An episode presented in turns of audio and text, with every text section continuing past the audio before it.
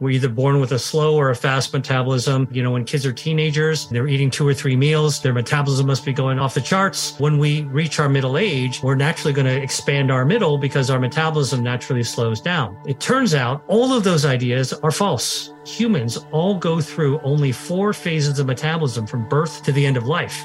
The first thing is that everyone's born with the exact same metabolism. The real mic drop here is that from age 20 to 30 to 40 to 50 to 60 is rock solid.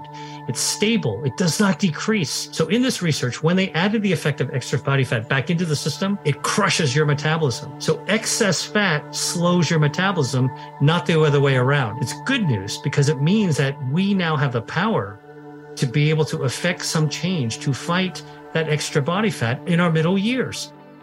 Hey guys, how you doing? Hope you're having a good week so far. My name is Dr. Rangan Chatterjee, and this is my podcast, Feel Better, Live More. Today's guest is Dr. William Li, a world renowned medical doctor who is keen to help us all understand better how we can use food as medicine. Now, Dr. Li first came on my podcast back in early 2022 to talk about his first book, Eat to Beat Disease. And the occasion for his return is the publication of his second book, Eat to Beat Your Diet, Burn Fat, Heal Your Metabolism, and Live Longer. Now, he describes his latest book as an anti diet book for people who love foods. It's a groundbreaking look at the latest science around how we can harness the power of foods to activate our innate fat burning systems and transform our health.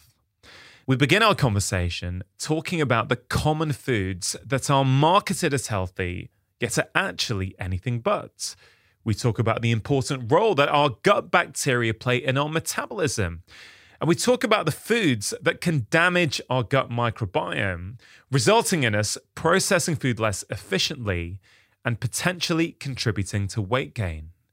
That being said, Dr. Li is actually really keen not to villainize any foods.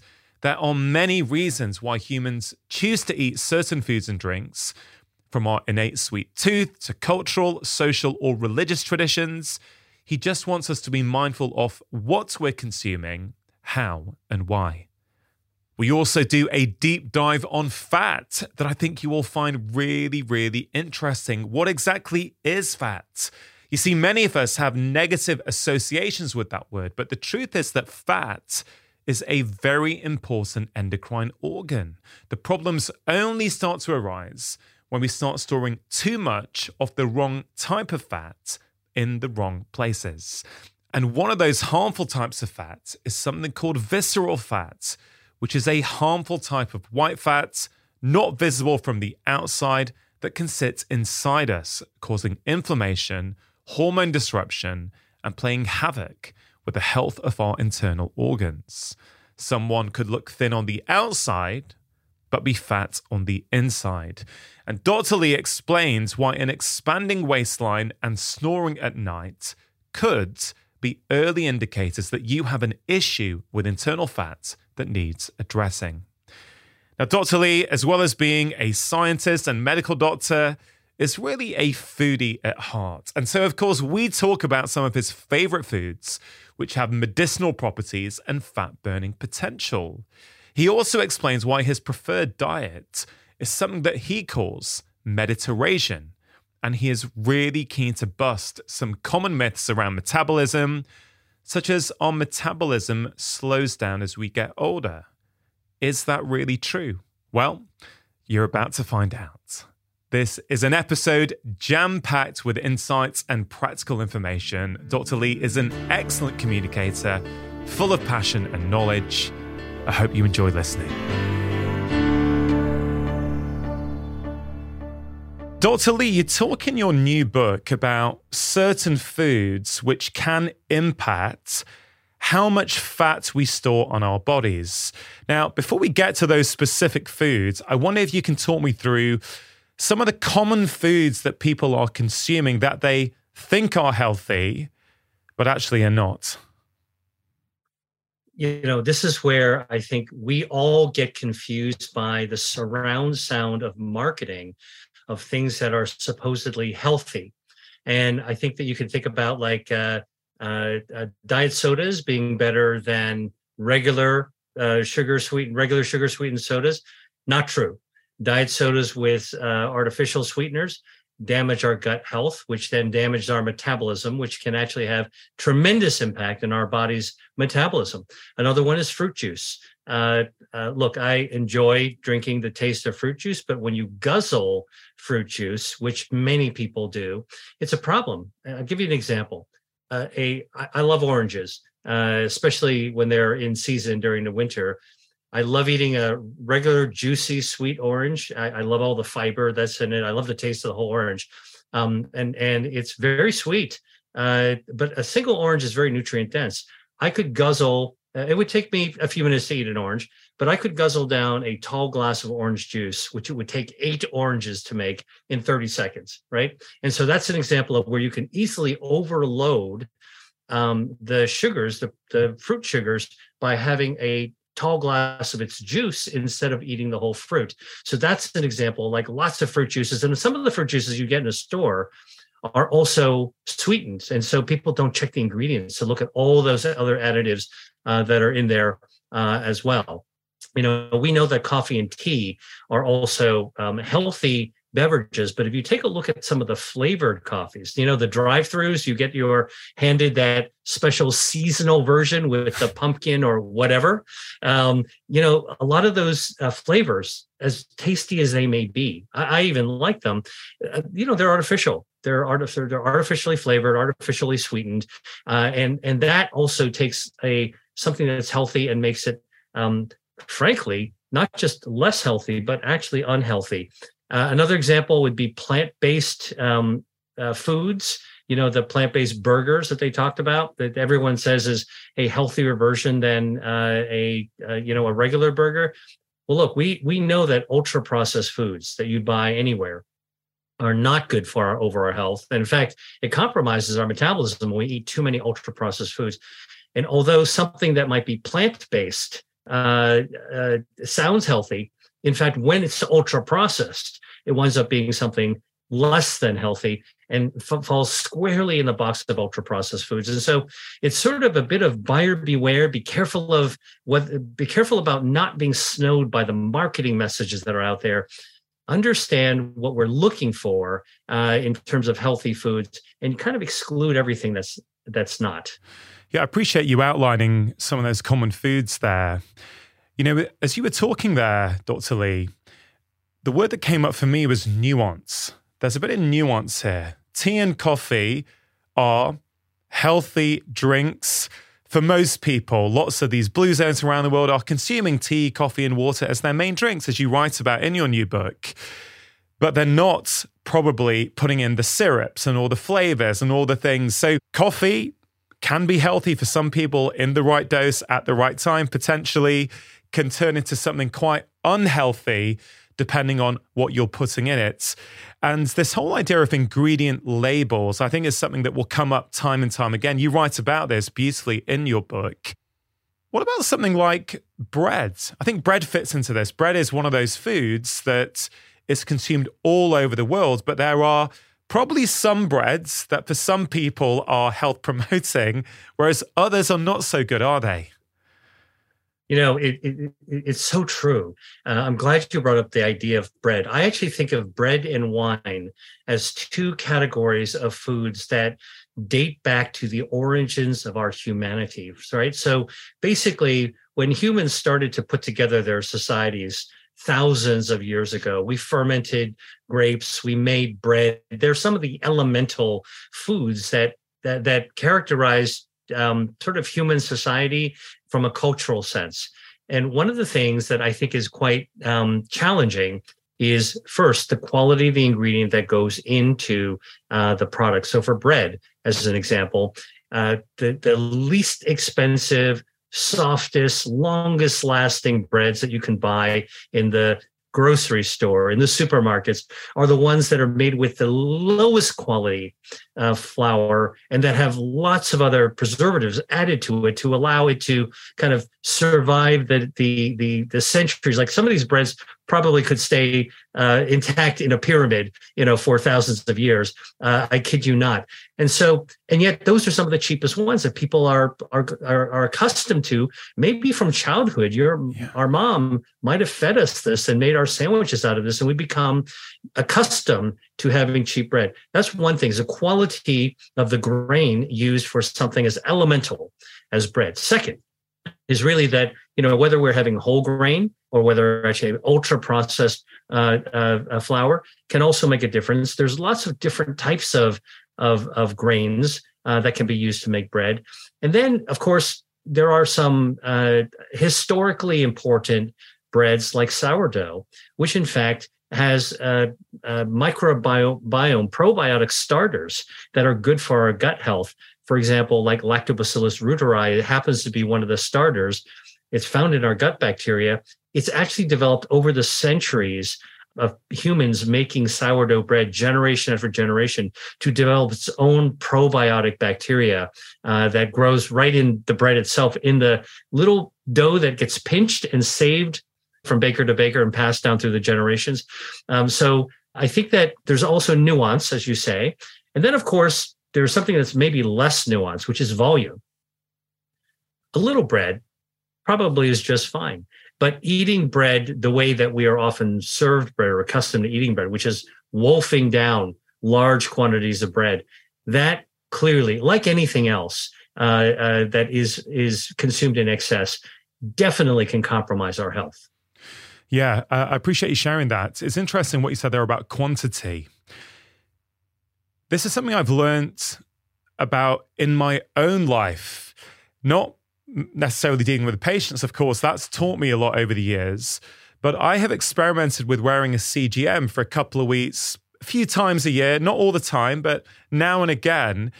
And I have learned whether it's white rice or bread, the quantity makes a huge difference on the impact it has on my body. And so that device for me has been a really great learning tool to go, hey, you know, if you want to enjoy this, you can. But if you want it to not cause long term health consequences, maybe just go easy on the volume and the amount. And you know what? I probably changed the amount I was consuming. Let's say white rice, for example. Let's say I'm going to have white rice in the evening with my meal, which I grew up in an Indian family. It's a it's a food that I grew up eating, but I can actually have a really small amount now and enjoy it and actually not see it impact my blood sugar. So that's been really quite amazing for me. Have you experienced things like this yourself as well? And I guess is that what you're getting at with quantity?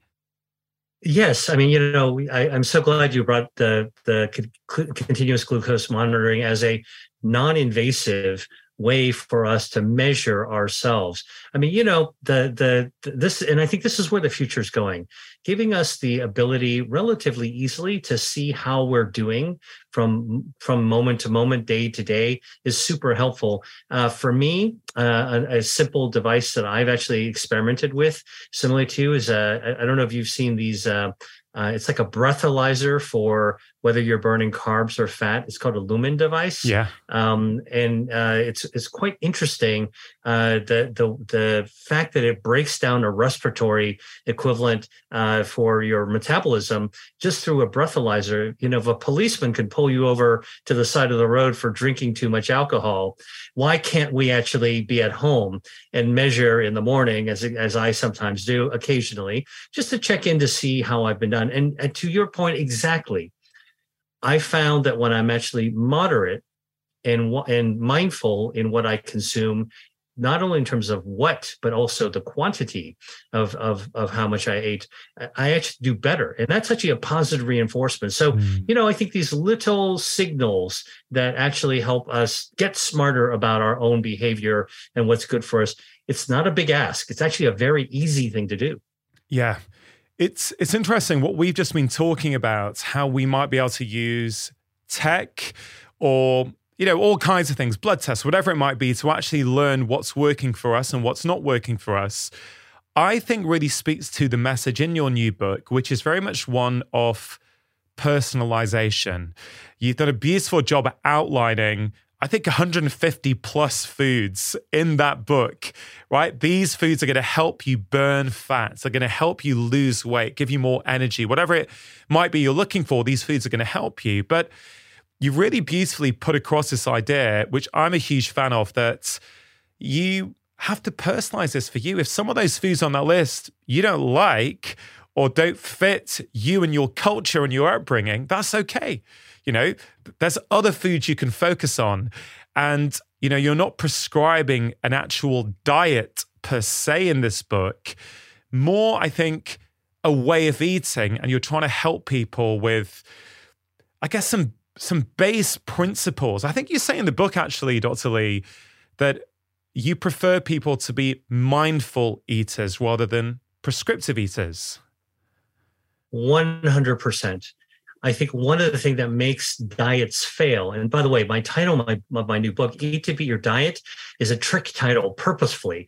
It's not a diet book, it's actually an anti diet book, which is why it's called Eat to Beat Your Diet. The science tells us that if we eat mindfully, and if we make good choices and we actually think about the volume, sort of what we eat and how we eat, we can use the equipment, the hardwiring, the operating system that's in our bodies to be able to work on our behalf without going to these extreme fad uh, interventions, fad diets. I mean, you, as you now know, it, it goes crazy when people are we're, we're a society obsessed with weight loss whether it's uh, you know prescription drugs for weight loss uh, or whether it's sucking out fat from your cheeks uh, there's uh, lots and lots of intense things that people do the problem is you, you know they don't last and for me a healthy diet is something that you can actually is sustainable uh, you can enjoy it. It can become second nature. And I think one of the things that I also want to add to your um, idea of the the just the opposite of prescriptive diet and a more natural personalized diet is aligning your life patterns your eating patterns with what gives you joy because food you know is different from supplements or medicines you know we talk about food as medicine yes food is medicine but food is in in so many ways but yet food is not medicine because nobody gets joy from actually taking a medicine. If I wrote a prescription or you wrote a prescription uh, and you gave me a prescription and I went to the pharmacy to fill it out and I started taking the pills or I went to a hospital to get an infusion, I guarantee you it's not going to give me joy. But if we were to have a conversation about foods that can actually activate and elevate our body's natural processes to help us become healthier, and we can pick among those food ingredients and combine them in ways uh, in, that that do are delicious and do bring us joy. That's something that would be wonderful uh, to be able to adopt, and that to me is what's important.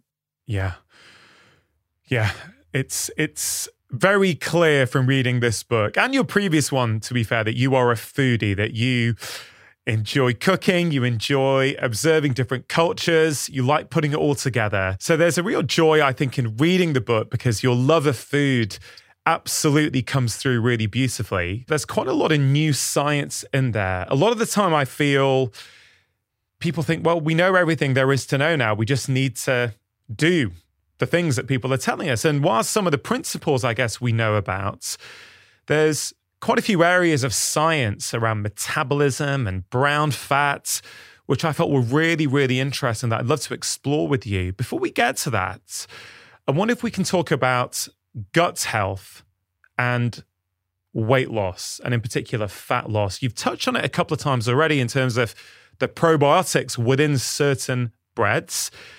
One of the foods you mentioned at the start, which can be problematic, was diet soft drinks and again, a lot of people will say, well, why, Dr. Li? You know, surely that's better than my sugar sweetened soft drink. And this all kind of speaks to gut health. So I wonder if you could talk to these themes a little bit and help people understand what that relationship is.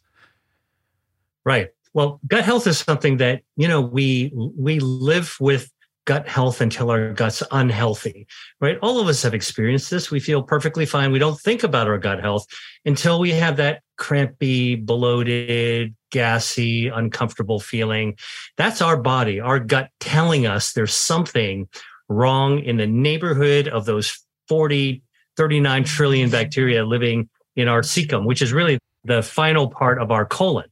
And the thing that is really remarkable is what these gut bacteria do for us when it comes to our metabolism? Well, we're just beginning to peel back the layers of the onion to discover how important gut health is for our metabolism. For example, we know that a properly functioning neighborhood ecosystem of gut bacteria, our microbiome, as we know, actually helps makes our uh, our body's ability to use insulin and to absorb glucose more efficient. Now, let me just expl- put that in the context for your listeners in terms of something that they probably have heard about, but maybe didn't connect with gut health. So, Every time we eat food, we put it in our mouth, our pancreas releases a hormone called insulin. And that insulin, combined with the food that we've absorbed through our stomach into our bloodstream, draws the energy into our cells so that we're actually able to use that energy from the food we eat in order to power our body. Now, our gut bacteria actually helps to contribute to how smooth that process is. When our gut bacteria is unhealthy, the ecosystem is disturbed. Think about how easy it is to disturb a beautiful pond in your backyard. If you were to take a gallon of dish soap and just start pouring it into the pond, you're going to start poisoning some of the tadpoles and the frogs and the natural wildlife there and the and the pond is not going to be healthy. That's basically what happens when we consume things like diet sodas. It's been shown now that many of those artificial sweeteners, non nutritive sweeteners, when we consume them, alter our gut microbiome. They change the neighborhood. And how do we know that this actually has uh, an impact on our metabolism? We know this from clinical studies because, ironically, even though people drink diet sodas so they don't gain weight uh, with, with sugar, ironically, many people do gain weight if they consume enough diet soda. So if you poison your gut microbiome sufficiently and you and you disrupt your metabolism sufficiently, even though you're having quote diet soda, that's just a name on the can.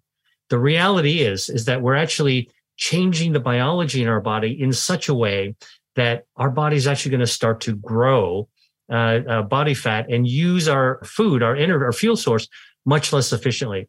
So many other things can actually disturb our gut health as well. Antibiotics, which are so commonly prescribed, overprescribed perhaps might be the right word uh, to say in, in many societies. Um, I think that uh, overconsumption of alcohol can clearly interfere with your gut microbiome. Ultra processed foods, all those things. Back to the reading the ingredient label that we don't do enough. I mean, honestly, it's it's not a big deal to pick up something that you might put in your shopping cart, but just take a moment before it goes in to turn the box to the side and look at what's actually inside it. If you don't recognize those ingredients, if you can't pronounce them, think are these ingredients potentially impacting my gut health, my gut microbiome? And if so, could that have an adverse effect on my metabolism? That is something that we should all be thinking about as we just cruise through the shopping, uh, through the supermarket, putting things into our car. Yeah. It really speaks to I think this idea behind fat loss, I want to talk about fat shortly, you know, what it is, why it's not as harmful maybe as it's been made out to be. You make a very compelling case for the benefits of fat, um, which I think is really, really nuanced, very, very important for us to understand. But there is this prevailing view out there in society that it is simply an equation, okay? It is calories in versus calories out. Or let's be a bit more precise in that it's if your body is burning more calories than it is actually taking in, you're going to lose weight.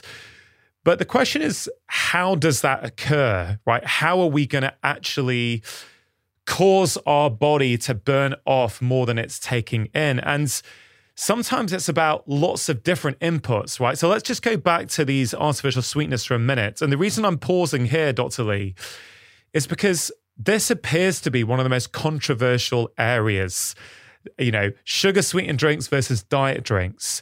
Now, for many years, certain scientists have been advising we proceed with caution and say, listen, I'm not sure about these things. There appears to be early evidence that the gut microbiome is getting affected. Now, when you say that online, typically a lot of the views that come back are that's a load of rubbish, right? Uh, it's surely better than having the sugar sweetened drink. And it becomes very, very uh, inflammatory, like many things to do with food these days, to be fair. And my take as a doctor has always been to adopt the precautionary principle. A lot of these things are very new, they haven't been around for long. I personally just don't like advising people consume them. Doesn't mean I know for sure, or oh, this was a few years ago, but I was like, guys, until we know more, I think you're better off not having soft drinks. You're better off not just going to a different version of soft drink. Let's try and get you off them by and large. So I wonder if you could speak to that. Why is it so controversial and why are you so confident to be able to tell people cut out these diet drinks from your diet? Yeah, well, I mean, I think I, I have the same general outlook as you, and my own stance and my advice is very similar, which is take a precautionary stance um, and be be informed. Look, I mean, life is for the living, so we're all we all do things that yeah. are that are maybe not so good for us from time to time. But you know, every time you you every time you commit yourself to making a decision like that, just be aware it may not be so good for you. We we we may not be hundred percent certain, and of course, everyone's a little bit different. But here's what I write about in my book because I was deeply researching this what's the role of beverages? People will say, well, fruit, fruit juices must be okay because they come from fruits, which are plant based. Aren't you talking about eating plant based foods? Yes. But again, this is, uh, you know, back to this idea of nuance, which is really important. I think that the science of the body is continuously changing and ex- advancing so that we understand more and more what the impact is of something that we might consume and how our body responds to it. 10 years ago, there were some inklings that maybe diet soft drinks might not be so good for our metabolism. Now that we've dived deeper into gut health, we're beginning to see more concrete data that suggests that there is an impact. We also do know more greatly than ever that our gut health is so important for our overall health. And so when we start to put together this hypothesis and start to stitch together some of the information, the precautionary position is, you know, be really careful about diet sodas and become about sodas in general. And so for my book, one of the things that I wanted to do is just to write about like where's the safe harbor and all this, right? Uh, by the way, I, I take people in my book through the uh, as I was writing this section of my book on foods, I wrote for the reader, uh, imagining that they were sitting in the grocery cart like we all did when we were kids in our mom's grocery cart. And she was pushing us through the grocery store. And what I'm doing is kind of whispering in your ear, telling you what is healthy and good for your metabolism to put in the grocery cart. And when we get to the beverage aisle, okay, there's a whole chapter on beverages. I really come to this conclusion that um, there are three beverages that I call the holy trinity for health it's water, it's tea, and it's coffee in their elemental forms right? Not the stuff that's got the syrups and things put in them, not necessarily the flavored waters necessarily, but in their elemental forms. These three beverages all have very, very compelling uh, and deep evidence that they actually benefit our physiology. They help our body do its things um, in, in a way.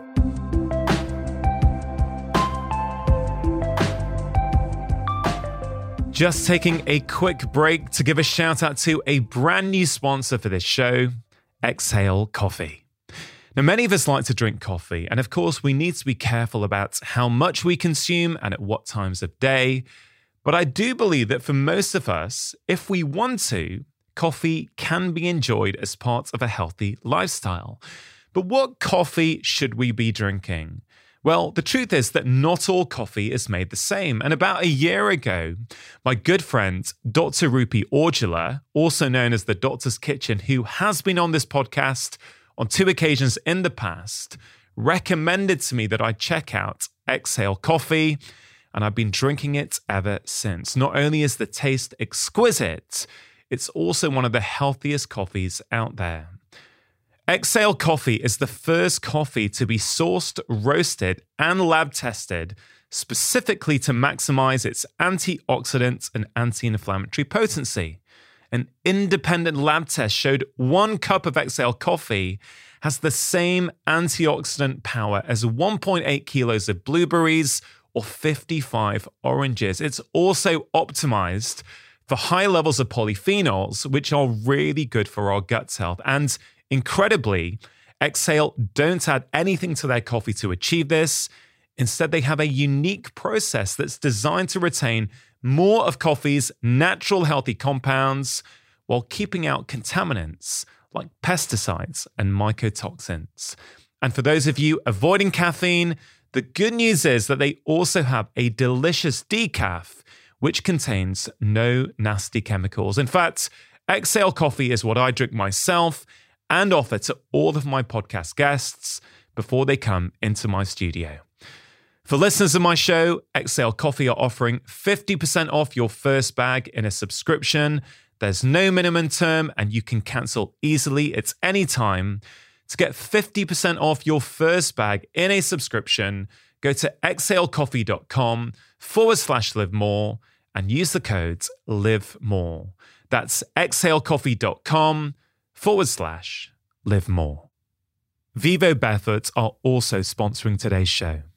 Now, I am a huge fan of Vivo barefoot shoes. I've been wearing them for over 10 years, well before they started supporting my podcast. And they really have had a huge impact on my own life, as well as that of my family, many of my friends, and a lot of my patients. I have seen so many benefits when people start wearing minimalist shoes like Vivos. You see improvements in things like back pain, knee pain, hip pain, foot pain, even things like plantar fasciitis. I have seen go away when people start wearing minimalist shoes. But one of the big things that people notice is a generalized increased enjoyment of movement. Because when you start walking around in minimalist shoes like Vivos, you automatically become more mindful of the experience as you feel much more connected to the ground beneath your feet. And contrary to what you might think, most people find Vivos really, really comfortable. In fact, many people who try them tell me they would never go back to wearing cushioned shoes. Now, I recently picked up their Primus Lite 3 shoes. And I gotta say, I love them. They are so light to wear and they are so comfortable.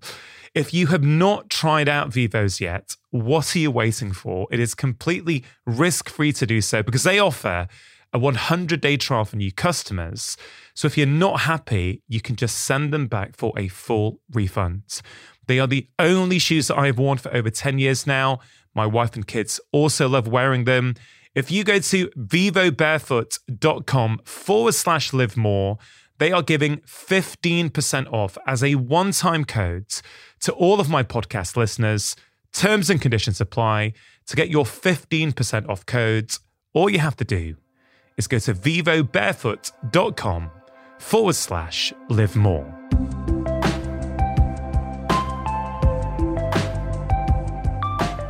Everything else that's a beverage, when you consume it, there are ways of actually bringing joy and great flavor and taste. Uh, don't deny that. But they're actually uh, introducing things into your body that may or may not be so good for you. Look, everyone enjoys a sweet drink, of course. You know, the remember when we were kids and you went to a function and uh, your your a parent or an adult pours you a cup of punch. You know, it's of a color that doesn't occur in nature, and you drink it, and oh, it's so great look, this is who we are. We're humans. We enjoy sweet things. Our brain is hardwired to yeah. enjoy sweet things. But I think that one of the things is if you have the awareness that things that we may enjoy may not be that good for us, and we're mindful about restricting, limiting, consuming only modestly, that's a good first step. I don't believe that people should go hardcore uh, and, and, just come off of everything that they enjoy. No. Nor do I really believe in in um, uh, villainizing foods. I think we should look at all the data. And, and nothing speaks more to this than even something that is beneficial to you, if you consume it in excess, can overwhelm our bodies. We're just human. Yeah. I think it's a couple of really important points to pause upon there. One is, you know, as you were talking about diet soft drinks, you said that, look, we're all human. We all like to have things now and again that are probably not the best thing for us. And I think we need to acknowledge that and go, yeah, that is who we are. We all probably have our little tendencies, the things that we like to go to. You know, maybe it's stress. I know for me, if there's a lot of stress on in my life, and there is at the moment to do with my mum and her health, I tend to seek certain foods out that I know are probably not the best for me. That they're, they're, in that moment, they feel as though there's something I want to consume. And I think we need to be honest about that. What we're not looking for is perfection. When you say diet drinks are probably not that helpful, you know, if you're having the odd one now and again, it's probably going to be fine. But if you're having three or four of them a day, seven days a week, four weeks a month, 12 months a year, you know, there may be some consequences. And I think that nuance is really, really important. You mentioned also about these three beverages water, tea, and coffee. Now, you didn't mention alcohol. Uh, there wasn't a fourth beverage, even though certain communities around the world who are written about, the Blue Zones, for example, to be long living most of those blue zones, not all of them, I think. I don't think Loma Linda, uh, the fifth blue zone, I don't think they consume alcohol, but the other four, I believe, do consume alcohol. Now, I have some very clear views about alcohol and where that fits in. How do you see alcohol in the context of our overall health? And I guess in relation to your latest book, around the context of fat loss? Yeah. Well, I, you know, I get asked this question all the time, Dr. Li. What do you think about uh, red wine, or, or what about alcohol? And in you know, I, oftentimes the reason that someone's asking is either that they have heard that drinking red wine or drinking wine in the blue zones is is has been uh, is touted as being associated with longevity or better health and there are some clinical studies that also show some of these overall correlations of health benefit as well um, I oftentimes think that people who are asking those questions are looking for a justification or an excuse uh, for it. So I, I'm I'm always trying to understand where the question is actually coming from. But I'm a scientist, and you know, like you, you and I are both physicians. We have to answer very honestly. And the honest answer is is that that alcohol, ethanol, which is a chemical, uh, it's a product of fermentation. Uh, it's actually what makes you uh, feel boozy and drunk. Okay, there's no health benefit from it. It's a toxin. It's a toxin for virtually every organ in our body. It, it, kills your brain, kills your liver, and you don't have to drink very much, frankly, of pure ethanol, the pure stuff, to knock yourself off. Uh, it is actually a poison. That said, wine and other spirits, again, are part of who we are as humans. Part part of our humanity. You know, I, I mentioned a little bit earlier. You know, from the time of earliest cultivation of agriculture, people have actually been cultivating grapes and fermenting them and not making just processed grape juice. They've been making wine. Wine actually uh, has been a revered part of human tradition, uh, religious ceremonies, uh, celebrations. Wines are wine and, and spirits are consumed at funerals, at holidays, celebrating the new year, cultures around the world. But in no case is the actual ethanol something that is healthy for you. It's that this is part of our, our human tradition. It's not done very frequently. And like anything else, if done in moderation, it, it's probably okay. Now, what about the blue zones? What about these Sardinian goat herders who actually um, do drink red wine uh, every night? You know, from the the great Sardinian Cannonau red wine, which you know actually is quite a nice wine. Here's the issue: they are doing almost everything else right in their lives, and the so the alcohol that they're having is offset by uh, all the other yeah. physical activity, low stress, social con- commitment, sense of purpose, uh, other healthy, local, fresh foods that are actually grown and prepared in healthy ways, the absence of ultra processed foods. they are not drinking a lot of diet sodas, diet or otherwise. And so, in that sense, you know, everything is a check and balance. Our, yeah. our body is like a gigantic calculator. So, how much does, if you do everything else right, how much does a glass or two uh, uh, of red wine, of, al- of ethanol, uh, do for you? Probably not much harm. And by the way, the fermentation product of in red wine, if you remove the ethanol, the toxic stuff, all the other polyphenols are actually uh, in the non-alcoholic part of the liquid. So, you know, I think yeah. this nuance part is actually really important as you brought up. Yeah, there's just so much there. Um, first of all, thank you for sharing your perspective. I think a lot about thresholds when I talk to my patients. There's also a course called Prescribing Lifestyle Medicine that is accredited by the Royal College of GPs that me and a colleague teach to healthcare professionals and doctors all over the world about how to use the principles of lifestyle medicine to personalize care for the individual patients. And we've created all these frameworks to help uh, people do that. And I talk about thresholds a lot on that course and say, look, especially when you're looking at our lifestyle behaviors, it's not always about the one thing, it's about the combination of things. You know, what else is going on? And I completely agree to go to these, you know, the theoretical mythical blue zones in our head, let's say that goat's herder in Sardinia, low levels of stress, strong community ties, local whole foods, right? alcohol there is probably being used as a way of bonding and connecting. It's not being used, typically, from what I understand, as a way of de stressing from the chronic overload, the chronic stress. And of course, in the West, you know, we know that stress now is thought to be responsible for 80 to 90% of the conditions that medical doctors see. If you're using alcohol as a way to mitigate stress, I'm not convinced it's going to have the same impact then, if you're feeling really chilled and relaxed, you're using half a glass of wine to bond with one of your best mates who you've not seen in a while, I really do believe the impact on the body is going to be somewhat different. Also, speaking to what you just said about uh, tea and coffee, let's say, tea and coffee are really interesting because we can epidemiologically look at populations and I think last time you came on the podcast, we spoke a little bit about tea, and we'll definitely get to tea. So I know you're a huge tea fan, and how these long living populations are consuming high amounts of tea and coffee, but also to really get very granular, we can look in the lab and look at the cell and look at the science and reduce it right down and go, yes, tea and coffee have certain compounds that are going to be helping us we can't really say the same for alcohol in the same way. Yes, epidemiologically, these populations are consuming, but then, as you said, yes, there are compounds within the alcohol, but if you look at the pure ethanol, I'm not sure yet we've got any scientific study showing that is good for our cells. Do you know what I mean? So I think on all these levels, we have to take a bit of balance and go, what else is going on in your life? Maybe the amount of alcohol you're currently consuming is not the best thing for you, perhaps.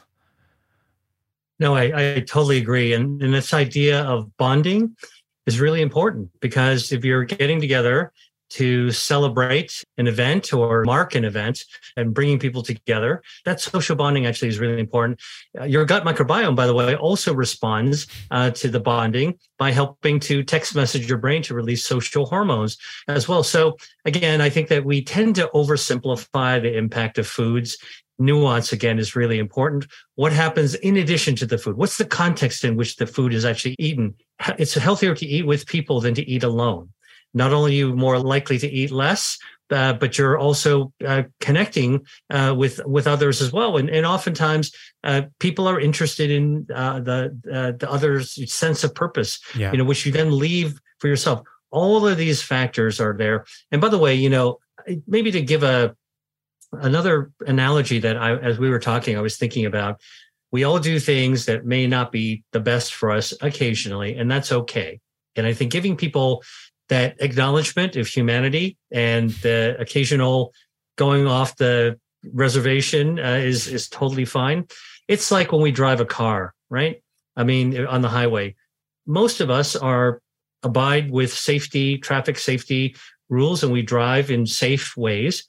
Every now and then, you got to go into the fast lane and you speed and you go a little bit faster than you should or maybe a lot faster than you should but but and that's okay you know for the most part but if you got in the fast lane every single day and you put the pedal to the metal and went as fast as you possibly could guarantee you that that is unlikely to end up in a good way for you as a driver and so I think that if we think about our lives as sort of a journey on a highway where the behaviors that we actually take, decisions that we make are not dissimilar to yeah. you know the decisions we make in, in a car on the road that might help us understand oh, every now and then you need to get go a little bit faster maybe even above the speed limit and that's okay as long as you're not doing it all the time yeah thank you for that i want to really dive now into some of the science in your new book which you know the subtitle i think says it all burn fat heal your metabolism live longer okay I think these are three things most of us are pretty keen to have a bit more of in our lives. Now, let's start with fat. So, yes, there's a lot of people around the world now who are carrying excess weight. When we talk about losing weight, to get really specific, I think most people are talking about losing excess fat, not necessarily weight. But let's just start off at the beginning, right? Because Fat has got a bad rap. We associate fat in our bodies as being toxic, but you quite beautifully make the case that actually fat is helpful. Certainly, the right kinds of fat in the right amounts can be very, very helpful, and we need it. So, let's go back to the start.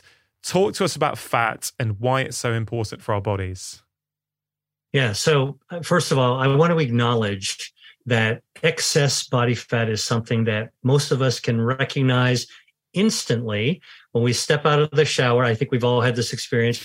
You step out of the shower in the mirror, you're you're, you're naked, and out of the corner of your eye, you see in the mirror a lump or a bump that displeases you, wasn't there before. Immediately, you have this negative feeling that oh man i'm gaining weight i've got too much body fat what's the next thing you do you step on the scale the number that comes up may or may not be the number you want to see and then you start to curse yourself and i think that as adults this is a very common kind of reaction to the idea of fat in fact one of the things that that you know if you go to the grocery store and you walk by the butcher section and you see a rind of fat around um, uh, the piece of meat it's uh, it kind of gives you a negative feeling mm. and so one of the things that i'm a scientist I sort of wanted to ask myself uh, as we certainly understand that fat is something that needs to be tamed, uh, uh, in some cases, people clearly, as a doctor, I've told many people that having excess body fat puts them at high risk for chronic conditions like diabetes and heart disease and cancer.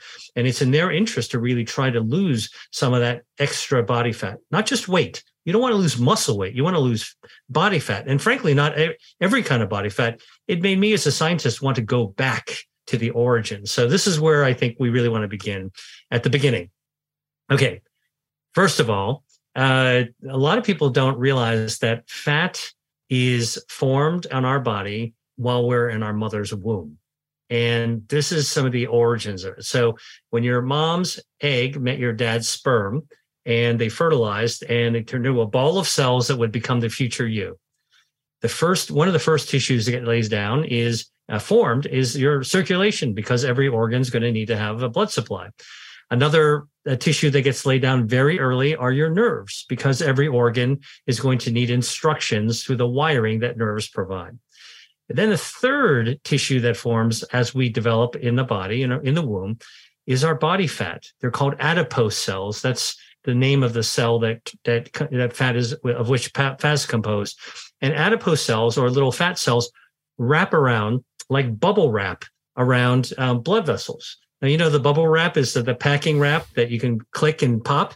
All right, they're they're little fat cells. They're tiny. They wrap around nerve circulation. Now why do they do this? It has to do with what fat ultimately is designed to do after we're born, which is when later we eat food and we have that energy the insulin that we mentioned earlier will draw the energy into our cells, but any extra energy gets stored into the fat. So it makes a lot of sense that fat cells, which form our fuel tanks, just like the fuel tank in your car, is located next to a blood vessel because as we eat food, the nutrients go into our, the energy goes into our bloodstream.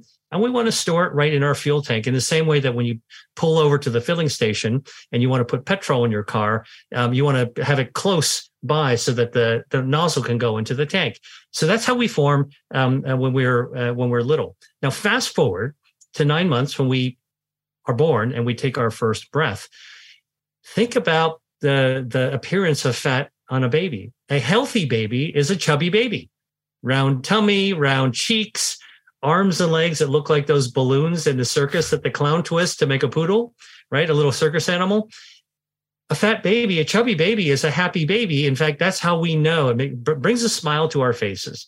And in fact, if you saw, if we saw a baby that was thin with chiseled cheeks like a runway model, thin arms and long, thin thighs, we'd be freaked out and we'd say, there's something seriously wrong with this infant, right? And we'd be completely correct. And so the fact is that body fat, even as we are young, is something that is part of who we are. It serves a very important role. And that sets up for asking.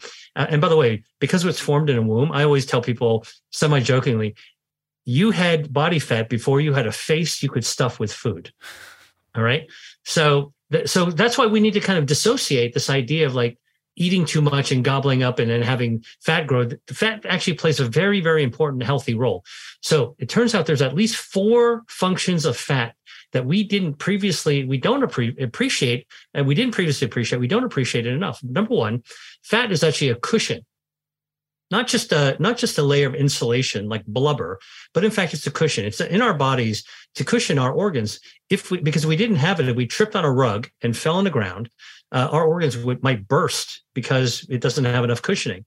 So thank goodness we actually have fat as a healthy cushion. But the second thing that fat uh, actually does that's quite remarkable is our fat is an endocrine organ for our metabolism. Endocrine organ is an organ that secretes hormones. Like your thyroid, like your pancreas, like your adrenal glands, like your testicles, like your ovaries, like your pituitary gland. And you say, wait a minute, are you saying fat is an organ? Absolutely. In fact, it's the largest endocrine hormone secreting organ wow. in our body. And the hormones that fat secretes, there's at least 15 of them.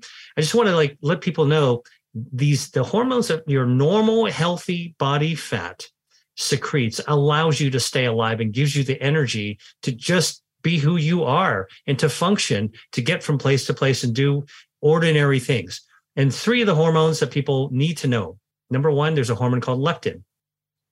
Leptin is sometimes known as a satiety hormone, meaning it makes you feel full. But I prefer to have people understand um, this is how I understand it as a scientist it's more of a volume switch. You turn it up, you turn it down.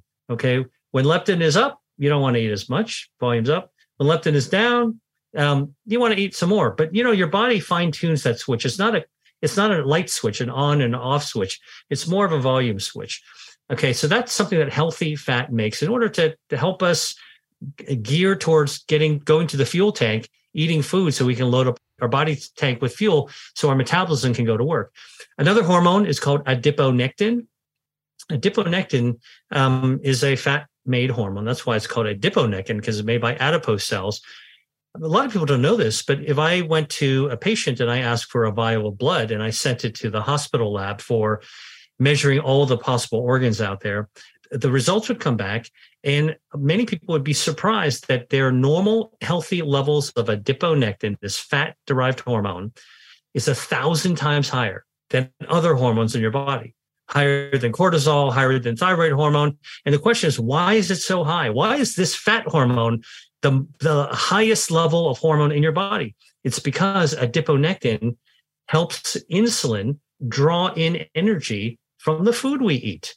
Adiponectin from fat works with insulin from our pancreas, two endocrine organs work together so that when we eat food and we have energy, it can draw the energy efficiently into our cells. The more adiponectin we make, the more energy or, or more efficiently we draw the energy in. This is how important our fat is. It's making adiponectin. So our insulin will actually work. Insulin sensitivity being very, very important. Ironically, um, you're saying fat, Dr. Li, helps insulin sensitivity. Absolutely. The right amount of fat is critical for our insulin to actually work. Now, you have too much of it or too little of it, you got a problem. Now, the other hormone is called resistin, And if adiponectin is the gas pedal to allow us to ad- ad- uh, uh absorb energy more efficiently, resistin is the brake. So, well, not so fast. Maybe slow down just a little bit, right? So, just like I remember driving a car, the accelerator and the brake, they work together. You, you, you don't want to have only the accelerator. That'd be a problem, or only the brake. You wouldn't go anywhere. And so these are three fat hormones that are really important leptin, adiponectin, and resistin, all without worrying about obesity or diabetes. And in fact, you need these things to function properly. So this is the endocrine uh, function. The third function that is vital, actually, is that our fat uh, uh, is the fuel tank. We talked about this earlier, but as adults, when we eat food and we are uh, powering in, in, uh, our insulin and adiponectin is just helping that energy get into our body so we can go to the next meeting or or or make the bed or you know go out grocery shopping or go to a par- birthday party um, anything extra than what we need our body stores that, that extra energy into our fat cells now every fat cell can is it's pliable it's kind of like a balloon you can actually put a lot of fat into it uh, uh, lipogenesis is what it's called, creating fat cells for triglycerides. You can expand a fat with this fuel, load up the fuel tank. So it's 100 times larger than where it started out. So, unlike a car's fuel tank, which is fixed and made out of metal, um, our fat fuel tanks actually can expand and you can expand it 100 times. And if you continue to eat eh, uh, and you have extra energy, well, your body will just tap into another fat cell and blow that up 100 times. Oh, still more food? Let's just go to another fuel cell and, and blow that up. Oh, you still uh, still eating? Oh, still overeating? Well, now we've kind of run out of fat cells. Let's go to our stem cells and make a brand new fat cell and blow that up. And again and again and again, the more we overeat, the more we've got to load up on this fuel. And very simply, if you think about the food we eat and the, and the, energy that we store that our metabolism actually uses to drive our body, this makes overeating and the growth of fat completely understandable. So fat is, a, is our fuel tank, but if we over overload our fuel tank, it'll actually be a problem. Now, by the way, this fuel tank analogy uh, makes is very important because if we actually had a car and we pulled over to the and when we noticed that the fuel tank was low, the gauge was low, we pull over to the filling station, we load up our fuel tank. Uh, most of the time, the, there's a clicker at the end of the fuel gauge that will actually, when the tank is full, it'll click and it'll stop filling up the tank. Imagine if you didn't have this automatic stop of the fuel. Fuel tank fills up, oops, it's broken, and you're still loading fuel. And what's going to happen? The fuel's going to, petrol's going to come out of the tank, run down the side of the car, around the tires, pool around your legs. And now you're going to be standing in this dangerous, toxic, flammable substance of too much fuel. Now, in our body, our body is not wired with a clicker, so we can keep eating we can keep flowing up our filling up our fuel tank and fill, filling up our fat. And in fact, what happens, just like in a car that's uh, fuel tanks overflowing, we can have fat leak out of our fat cells when we have too much. And that fat accumulates in our liver and it is lipotoxic. Lipo meaning fat, toxic well. It's obvious what that means. We can actually poison our liver. And one of the biggest epidemics right now is non alcoholic fatty liver disease. Fatty liver meaning overloaded fuel spilling off, to- you know, and, and killing our liver. This is a really, this is a silent epidemic that's actually going on that's attached directly to the behavior uh, of of overeating in an era of abundance. So that's another. But the but the fuel tank part, normal healthy fuel tank, is very important. And the final component of what fat does, the fourth surprise that most people don't think about. So before you kind of beat up your fat, think about these incredibly important functions. Is that our fat acts as a space heater. It can actually create heat. It's called thermogenesis, and not just any fat, but called brown fat. Now, we've got two colors of fat in our body white fat and brown fat. White fat is wiggly and jiggly. It's the stuff under the arm, under the chin. It's the muffin top that people don't want to have. It's in your thighs and your butt. White fat, subcutaneous, under the skin fat is the stuff most people want to get rid of. White fat is also visceral fat. Visceral fat is packed inside the tube of your body when you grow visceral fat, you actually expand the tube of your body because it's like stuffing a suitcase. You need a bigger suitcase. It's expanding. It's like putting extra, folding like a, a jacket, a winter jacket into your suitcase. It's going to not really close. It's going to really expand and be stuffed. That's visceral fat. That's white fat. Again, wiggly jiggly, lumpy bumpy. And when it's too much, it's dangerous. Brown fat is completely different than that. And this is actually something that a lot of people don't appreciate. Brown fat is paper thin, wafer thin. And it's not close to the skin, so you can't see it. It is close to the bone, and it's located around the side of our neck, under our breastbone, under our arms, a little bit in our belly, behind our shoulder, and between our shoulder blades. And this brown fat acts like a uh, space heater. Actually, I, another analogy is it acts like the burner on our gas range or mm. Mm-hmm. gas stove in the kitchen. You click it on, it goes whoosh, and you get this flame. And to burn that flame so you can heat up your water, or heat up your soup or cook your stew, that fuel to that flame has to come from someplace. And what brown fat does is it draws that fuel, that energy from your harmful white fat, that overloaded fat, the fuel cells. So this is a strange but wonderful system where brown fat, good fat can burn down white fat, harmful fat in your body. So those four aspects of fat, we haven't even talked about obesity or being overweight or diabetes or chronic disease. These functions of being the cushion, creating hormones, uh, being the fuel tank, and actually being able to uh, light up and create heat. This is the miracle of yeah. normal, healthy fat. Yeah, I mean, that's brilliant. So insightful. And I guess in many ways, just helps to change our relationship with the word fats because it has mm. become very toxic and you know we can, we can go into some of the consequences of that so one of the things that i see which i think is a little bit worrying actually is you can almost not talk about weight loss anymore when you're talking about health certainly in the uk i don't know what it's like in america it's very much messaging now that let's just focus on health let's just focus on health and well-being let's not talk about weight loss. And I, I understand that. I understand where it comes from. Well, one of the reasons is because there's been a lot of fat shaming in culture for many years, which is incredibly toxic, is incredibly problematic.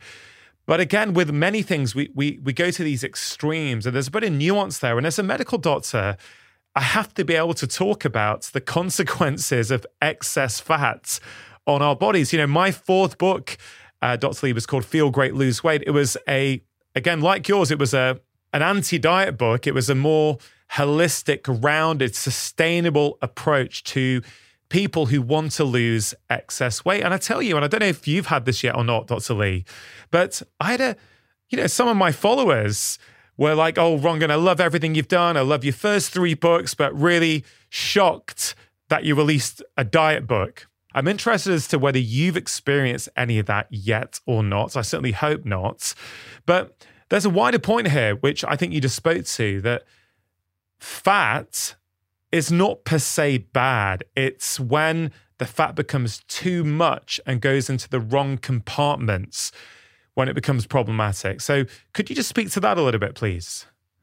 Yeah. So, look, um, I think it's horrible to have body shaming I think that it's uh, it um, and the media, of course, over decades yeah. have created this unrealistic idealism uh, about the perfect body shape that uh, actually whips people into a frenzy. Frankly, uh, when it comes to uh, trying to do weight loss, so I I sort of think about um, something more uh, positive, and and and and the word that I use is actually body positivity we want our we want to be very positive about the things in our body and our body if you if you recognize you know it has been said that the body's a temple and what i would say is that you know the body's hardwired it's really remarkable you don't have superfoods you really have a super body the body is hardwired to do a lot of remarkable things and fat really needs to be moved from this category of something we don't want okay and it's unpleasant into something that's actually really powerful to help us attain and maintain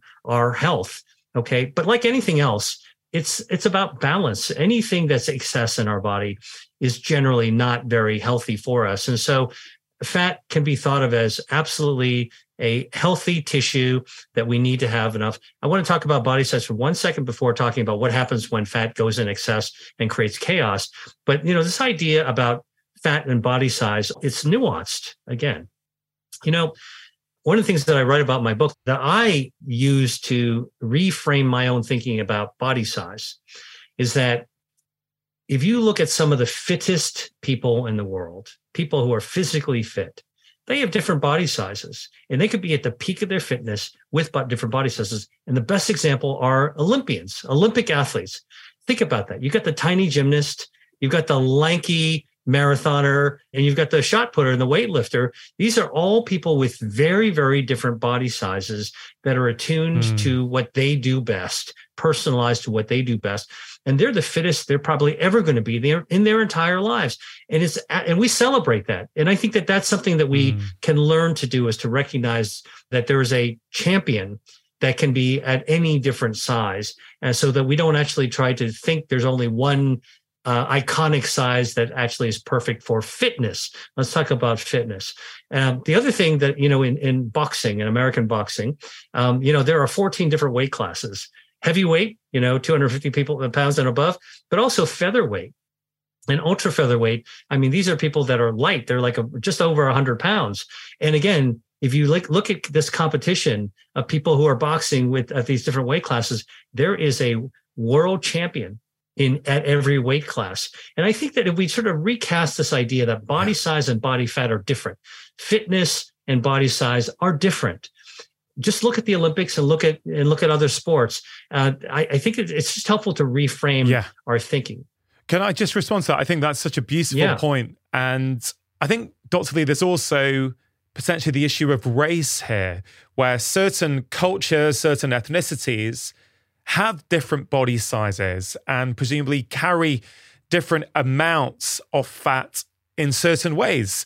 Yet we seem to try and narrow everyone down to the same size and the same level. So I think that's an important thing as well. But but then the wider point, Dr. Li, is how can someone who is reading your book or or watching this or, or listening to this podcast right now, how can they determine if they've got the right level of fat for them to give all the benefits you've so beautifully outlined, or whether now the amount of fat they've got, the location of the fat, is now starting to become problematic for them. Is there an easy way for them to do that?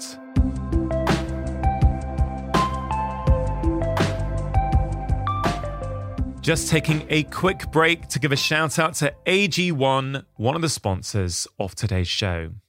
Now, as we're learning from Dr. Li, nutrition is clearly really, really important for our health, not just our physical health, but also our mental health as well. And I always want to make this really clear. In an ideal world, everybody would get all of their nutrition from real whole food. But the truth is, I know from over two decades of seeing patients that a lot of us struggle to do that. We certainly struggle to do that consistently. This is one of the reasons why I am a fan of good quality whole food supplements like AG1. Now, AG1 is a foundational nutrition supplement that delivers comprehensive nutrients to support whole body health. It's a science driven formulation of 75 vitamins, minerals, probiotics, and whole food source nutrients. And the best thing of all, is that all this goodness comes in one convenient daily serving that tastes really, really great. AG1 has been in my own life for over five years now, and I genuinely think it is one of the best whole food supplements out there. It can help support energy and focus, gut health and digestion, and it also helps support a healthy immune system. So, if you want to take ownership of your health, it starts with AG1. For listeners of my show, you can try AG1 and get a free one year supply of vitamin D and five free AG1 travel packs with your first purchase. All you have to do is go to drinkag1.com forward slash live more. That's drinkag1.com forward slash live more. The US company Seed are also sponsoring today's show. Now, we have spoken about gut health many times on my podcast. As I'm sure many of you are aware, living inside each and every single one of us is an ecosystem of trillions of microorganisms, and the health of that ecosystem is strongly linked to many different aspects of our health, including our digestion, our brain health, and our immune system. Now, many of you frequently get in touch with me to ask which is the specific probiotic I recommend. And the truth is that I did not want to make a public recommendation until I was sure I had found the right product.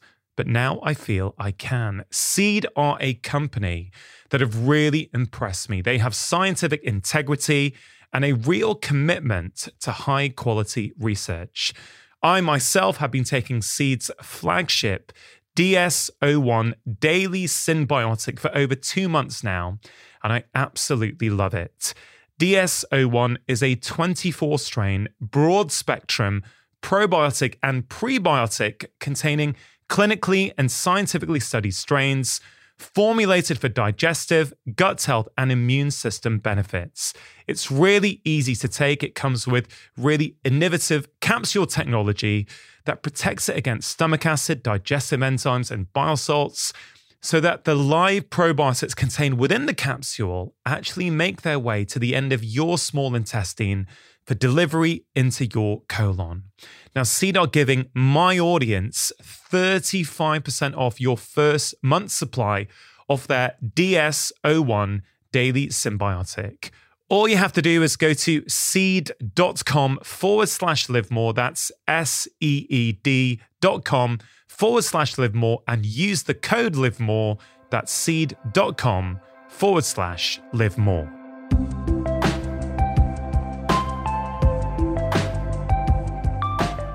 Yeah. So the, the answer really is uh, we're beginning to find more sophisticated ways to measure this. You asked two things. Number one, you know, uh, uh, how do they know uh, how much fat is is healthy versus unhealthy, uh, and how do you measure it?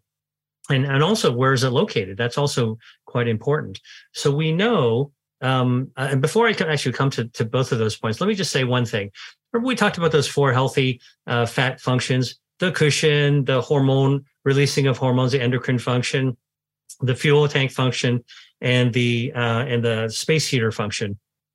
Look, when you actually overeat and grow too much body fat, and when your metabolism is is upset, well, you start to grow excess body fat, no matter where it is, okay, what happens is that excess body fat, as it accumulates, getting larger and larger and larger, this mound of fat that accumulates too quickly can do a couple of things. Number one, it out, rapidly outgrows its blood supply because fat's an organ, it needs its blood supply. And when it outgrows its blood supply because it's expanding so fast, think about like fat being like a loaf of bread you put in the oven. It's just blowing up or souffle blowing up really quickly. The center part of it doesn't have enough blood vessels. It can't get enough circulation. And what happens, it's called hypoxia. Uh, hypoxia meaning not getting enough oxygen in rapidly expanding fat tissue. Hypoxia in tissues, in human tissues, winds up becoming inflammatory. Okay. So in addition to actually leaking that fat, the fat out of the fuel tanks, as I described, expanding fat becomes inflammatory. And inflammation pretty much screws up the hormonal function. When you screw up the hormonal function with ischemic or hypoxic fat that's inflammatory, in addition to the leaking of the fuel, which is a disaster, kind of a environmental disaster inside your body, what does it do to the hormonal function? Well, your leptin goes, I don't know, it's pretty it's pretty messed up in here. I don't know if we're hungry or not so hungry. I don't know what to do. Adiponectin well, I don't know. Should we make more adiponectin to be more efficient, or should we make less? I, mm. I, I, can't I can't keep my keep track of this. And resistin, should we slow down or speed up? I don't know. And so when you actually grow excess fat and it starts to leak and has it becomes toxic and winds up also becoming inflammatory, we disrupt all of these functions that normally help keep us healthy, and it, you sort of knock it off kilter. Where is this? Where in the body is this the worst? Okay, the worst place for this uh, chaos, this riot to happen within our fat that disrupts the normal healthy function is actually within a tube of our body, right? So think of our body, our our, our bellies especially, kind of like a sausage casing, right? So that and, and our and our and we know that when we, we when we wear a belt, all right, we're wearing the belt around the sausage casing. Um, when we actually grow excess visceral fat. Remember, I told you it's the lumpy, bumpy fat that grows inside the tube of your body. When we grow it, this kind of fat is like a glove, like a thick glove, uh, like a ski glove that um, when it's expanding, that wraps around and strangles your organs. It can grow enormously inside the tube of your body. And I give an example of this like if you were to try to ship some delicate champagne glasses uh, over uh, overnight, you know, with a Federal Express or some overnight courier service, and you go to the uh, uh the post and they and basically say, "Can you hand me a, a box for these glasses?" They'll give you a small thin box, and then you'll you'll get packing peanuts, and you can just lightly pour packing peanuts in there, so you have just enough and close it and mail it off. Or you could be very aggressive and stuff it with an mm. Mm-hmm. entire bag of packing peanuts, more than you need. And you're really, really packing it in and you're forcing the lid shut and you tape it shut, the box still looks pretty thin. But inside, that that those peanuts are really compressing. There's way too many peanuts in there. Okay, pressing against those glasses. That's what visceral fat can do to your organs. And now you start making this expansion, leaking inflammatory system. You can kind of see why this might be bad. Now, what's the simplest way we can tell you're gaining visceral fat? Well, it's actually your belt size. So the simplest way is if your pants start getting a little tight and you have to unloosen your belt by one uh, one hole, you're probably growing visceral fat. Uh, you know the proverbial beer gut. Um, uh, it's not the muffin top; it's literally you're expanding uh, the the casing. The good news is that actually, and I write about in my book, we can actually shrink that visceral fat. There are ways that we can actually utilize our metabolism and foods to be able to shrink that visceral fat, so we have less of those peanuts packing our in, the tube inside our body. So location does matter. Uh, while we might not enjoy seeing uh, fat under our arm or under our chin, that's not the most harmful part. The most harmful part is that visceral fat that's inside. So now you ask, well, so how much fat is too much and how much is about the right amount? Well, this is actually another interesting fact that I write about. You know, um, what percent body fat is considered healthy? I think it depends on your body size. And there's no one number that fits for everyone. It's kind of like clothing, right? I mean, you might be small, medium, and large. You you go to the store, you're going to look in the rack to look for what size works for you to fit your body type. All right. And so I think that's really important. Again, the nuance of actually personalization is different. But in general, by percent, we're really talking about 10 to 15% is probably, you know, uh, okay probably a good amount. Less than five percent. You know, some some uh, bodybuilders will really really skinny down their body weight, and so they have less than five percent fat, two percent fat.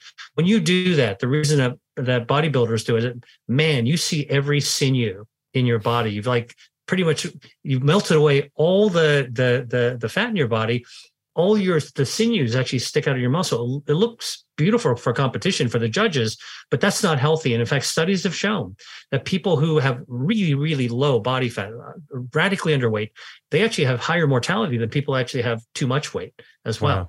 So again, this is about balance. It's about being in that Goldilocks zone of of healthy amounts, not too much, not too little, but just right. I think this point about visceral fat is really, really key because many of us these days are carrying excess fat. I think that's just a reality that we may not want to acknowledge, we may not want to accept, but I think many of us are.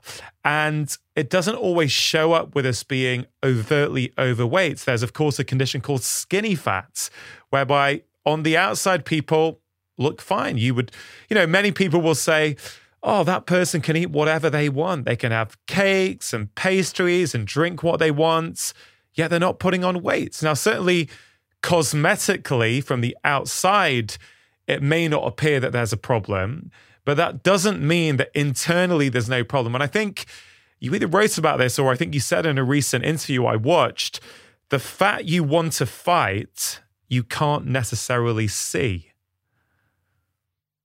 That's right. I mean, it's it's the the stuff you see is subcutaneous, but the but the dangerous stuff is invisible because it's actually packed inside the tube of your body. Uh, so uh, you know, I think we need to also shift our focus. One of the things that I, I try to do in my book is to explain the science, the new science of the metabolism and the new science of body fat, so that we can appreciate just how important our fat actually is for our health. This isn't about body shame; It's very, very much about body body positivity and what we're discovering about what our fat does, but you know, too much of the wrong kind of fat in the wrong place can be extraordinarily dangerous. And we definitely want to be uh, wary of that. By the way, one of the things that I found so interesting when I was researching my book is where where you know where does visceral fat accumulate? What's one of the first places that visceral fat accumulates when you gain extra harmful body fat? Do you? Um, I don't know if, if you read this part, but um, it turns out that even skinny people regardless of your body size, but including skinny people, when you grow body fat, where, where do you think the first place it goes? Take a guess. You'd think your stomach, I guess, or around your waist. I think that's what most people that's would right. think. And the reason most people think that because that's what we can see, right? We see that in the mirror. So it's exactly the logical answer, but that's not the case. The first place when we start gaining excess visceral fat, harmful fat, is our tongue. Wow. Our tongue actually can get fat. And here's the thing that's really cool. Even as a medical doctor, I didn't realize this until I did a deep dive into it. So um, I don't know if you remember from med school, uh, uh, Ranga, but like we had to dissect all the tissues in the body, right, to learn yeah. what's inside it, so we can appreciate it as as doctors and living people what what the what the uh, cadavers actually would teach us. Well, I learned that more recent research has looked at the anatomy of the human tongue which is about the size and weight of a bar of soap, and found that the tongue is composed of three different sections. The first section, the tip of the tongue, is like a circus acrobat. It can actually do all kinds of fancy feats. The middle of the tongue is very muscular because yeah. it moves food around through different parts of our mouth. It needs to be really strong. But the back of our tongue, the, the last third of our tongue, is actually very fatty. It's kind of a cushion. Uh, it's in the back of our it's back at the back of our mouth, uh, just against our throat, and it's filled with visceral fat. In fact, when you slice it open, it's marbled like a ribeye steak. It's actually like a roast, very rib, ribbed with. Uh, uh it's got lots and lots of marbling of visceral fat. So when we start gaining visceral fat, one of the first places it starts to accumulate is in the back of our tongue.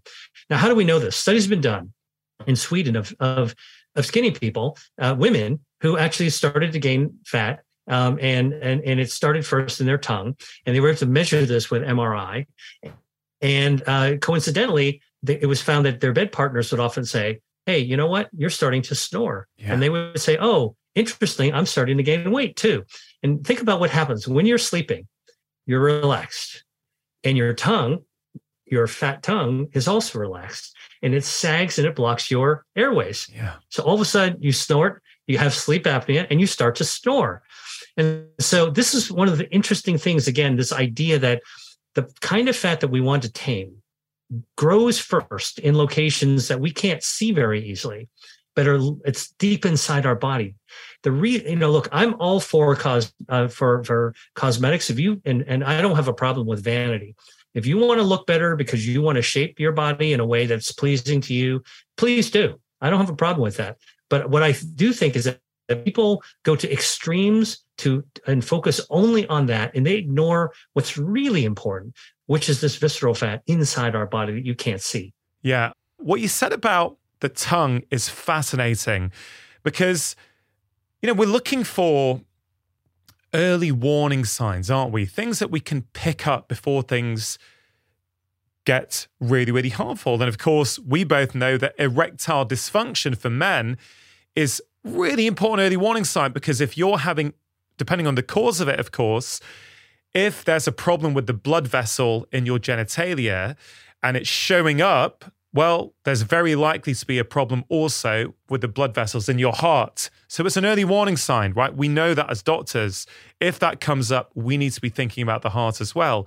But I think what you just said about snoring is, a, is another beautiful early warning sign. If you think you're okay with your weight, hasn't been flagged as a major concern to you, but you have started to snore and you previously weren't, hey, maybe you want to just check it out, maybe see a doctor, maybe to see what might be going on. It's an it's another simple, free, non-invasive way to get an indication. But also, Doctor Li, this really fits with um, a lot of things I've seen over two decades of practice now, which is if people have got uh, snoring, even if they've got early obstructive sleep apnea. Like what I found is if I can drastically help them improve their health, improve their diet. Yes, often it's because they want to lose weight. But yes, they lose weight, but often their sleep apnea gets better. Often they stop snoring as well. I know in some extreme cases it's not enough, but it really speaks to this idea that when you've come on the show before, you've spoken about in your last book and also in this book, the body is connected. It's a system. You change one thing in one area, it affects something else in another area. Yeah, no, that's absolutely co- completely correct. And by the way, some of those improvements that you were just describing, uh, sort of overall improvements, one of the first things that we can do about that to appreciate about our body fat is that in the same way that we can actually grow fat by over by continuously overfeeding and filling up our tanks and requiring more tanks, we can also consume the tanks and we can actually shrink it down as well. And so this idea, and this is especially true of the visceral fat, we can actually reduce the amount of visceral fat in our body. This is actually something that we have agency over. In fact, I will tell you that there's no real drug there's no pharmaceutical that you or I could write to specifically shrink down visceral fat, but there are foods that can actually achieve that, which is really quite remarkable.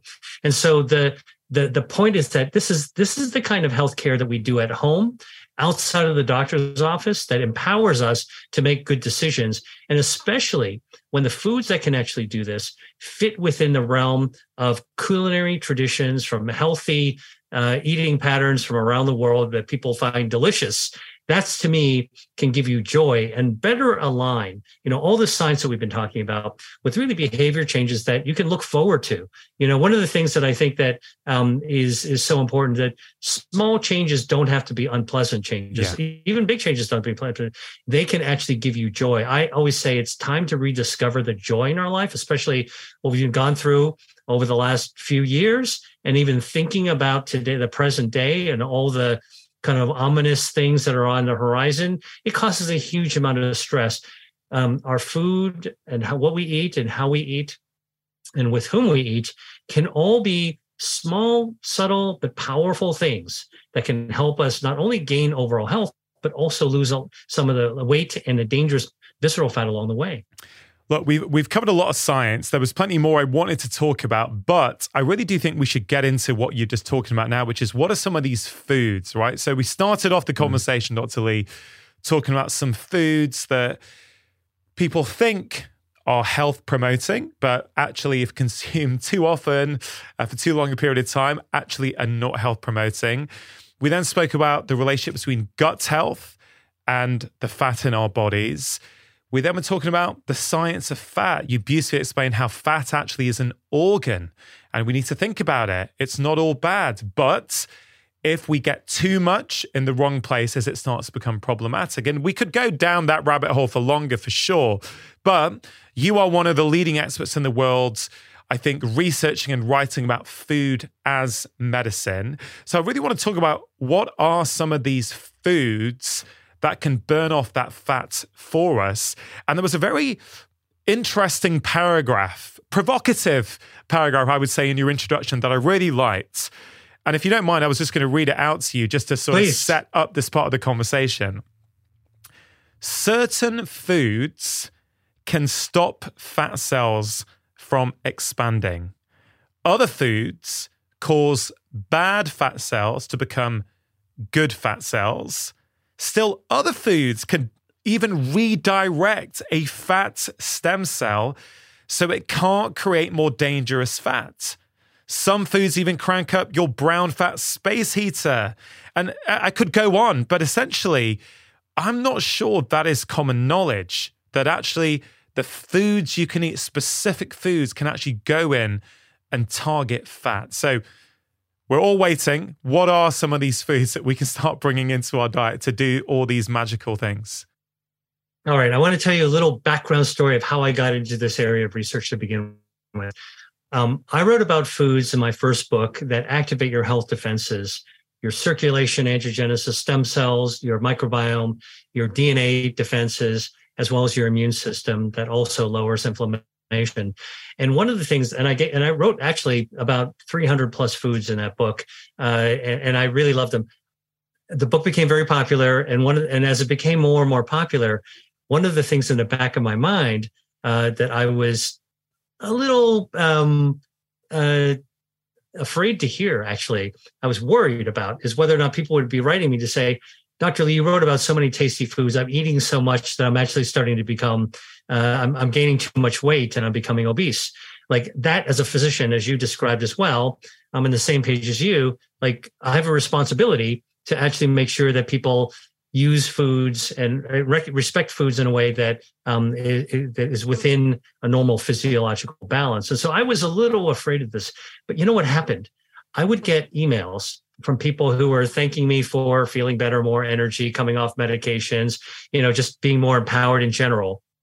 Um, but then I started to start started to receive the first signs that, in fact, that quite the opposite of what I was hearing, I was I was afraid of was coming true. People were saying, you know, Dr. Li, in addition to all these other good things that you write about, I'm starting to actually lose weight in a way that I haven't been able to lose before. First time I sort of thought, you know, somebody's just overly kind. But then I started to hear it over and over and over again. And I thought, wait a minute, this doesn't make sense. I'm a scientist, so I'm, I'm really attuned when I observe something that doesn't fit with the obvious paradigm. What? Eating food causes you to lose weight? How could that be? Eating foods you enjoy, eating more foods you enjoy cause you to lose weight. That didn't compute for me. And so I had already been studying metabolism in my own research. And so I started to probe into this. Could it be that in many foods, there are bioactive certain substances that actually target fat and cause the behavior of the fat in your body to do something completely different than you would have thought, which is just to get bigger and accumulate. Maybe there is some hidden mechanism within nature that that is just lying for, hidden in plain sight that we need to know about and that's really kind of the beating heart of this book which is not only is there a new science of the metabolism but in fact is within the realm of food as medicine there's this new discovery that the bioactives that are present that mother nature has laced into our foods can activate the healthy fat to reshape itself not grow so big redirect itself so we're creating more uh, beneficial fat than harmful fat um, uh, and, and literally get rid of visceral fat. And as I dove into this deeper and deeper, the discoveries were getting more and more exciting to me because not only was the lab research there showing identifying what these compounds are. They could be the catechins in tea. They could be the ellagic acid in strawberries uh, and in chestnuts. They could actually be the sulforaphanes in brassica, the bar- broccoli in bok choy and gailan, or or turmeric. Or it could actually um, uh, their clinical studies were also being done to show that eating these foods specifically uh, could actually shrink your waistline, your waist circumference, making your body tube a little bit smaller because it is knocking down the visceral fat. Weight loss is sort of when overall weight loss is sort of a side effect, as you pointed out, to actually right sizing your body in ways that eating foods can actually generate. And so what I did, I spent about two years cataloging these foods. I spent about 10 years doing metabolism research, but two years really cataloging these foods. And I finally write about them again as, as if as if I were taking the reader into my grocery cart and pushing them around and telling them what to actually put into the cart from section to section in the grocery store. Yeah, it's it's really an incredible read. Now, a couple of things there. You've you've mentioned brown fats during this conversation about you know, brown fat being different from white fat. And we actually want brown fat, and it has a lot of properties that can help us lose weight, lose the excess fat on our bodies that many of us are trying to do. Now, a few months ago, I had Dr. Susanna Soberg on this podcast, and she's done a lot of research into cold immersion and what happens when you spend periods of time in cold water, in cold showers, in cold plunges, and what that does to brown fat. But immersing yourself in cold water to increase the amount of brown fat in your body is frankly something that a lot of people are not going to do, right? Nor do I think everyone should do cold water immersion. Having said that, I think it's going to be very, very individual who benefits from something like that.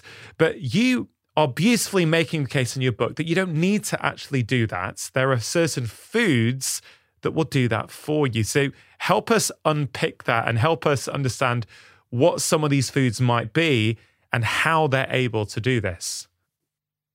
Okay, this is where my background in biotechnology and looking at the mechanisms, like what is the domino effect of of, of a trigger to the beneficial effect would be in understanding brown fat. It turns out that cold immersion, uh, uh, eating foods uh, uh, or and there's a few pharmaceuticals that have been tested uh, can actually activate brown fat, and largely in the same way. So let me uh, let's.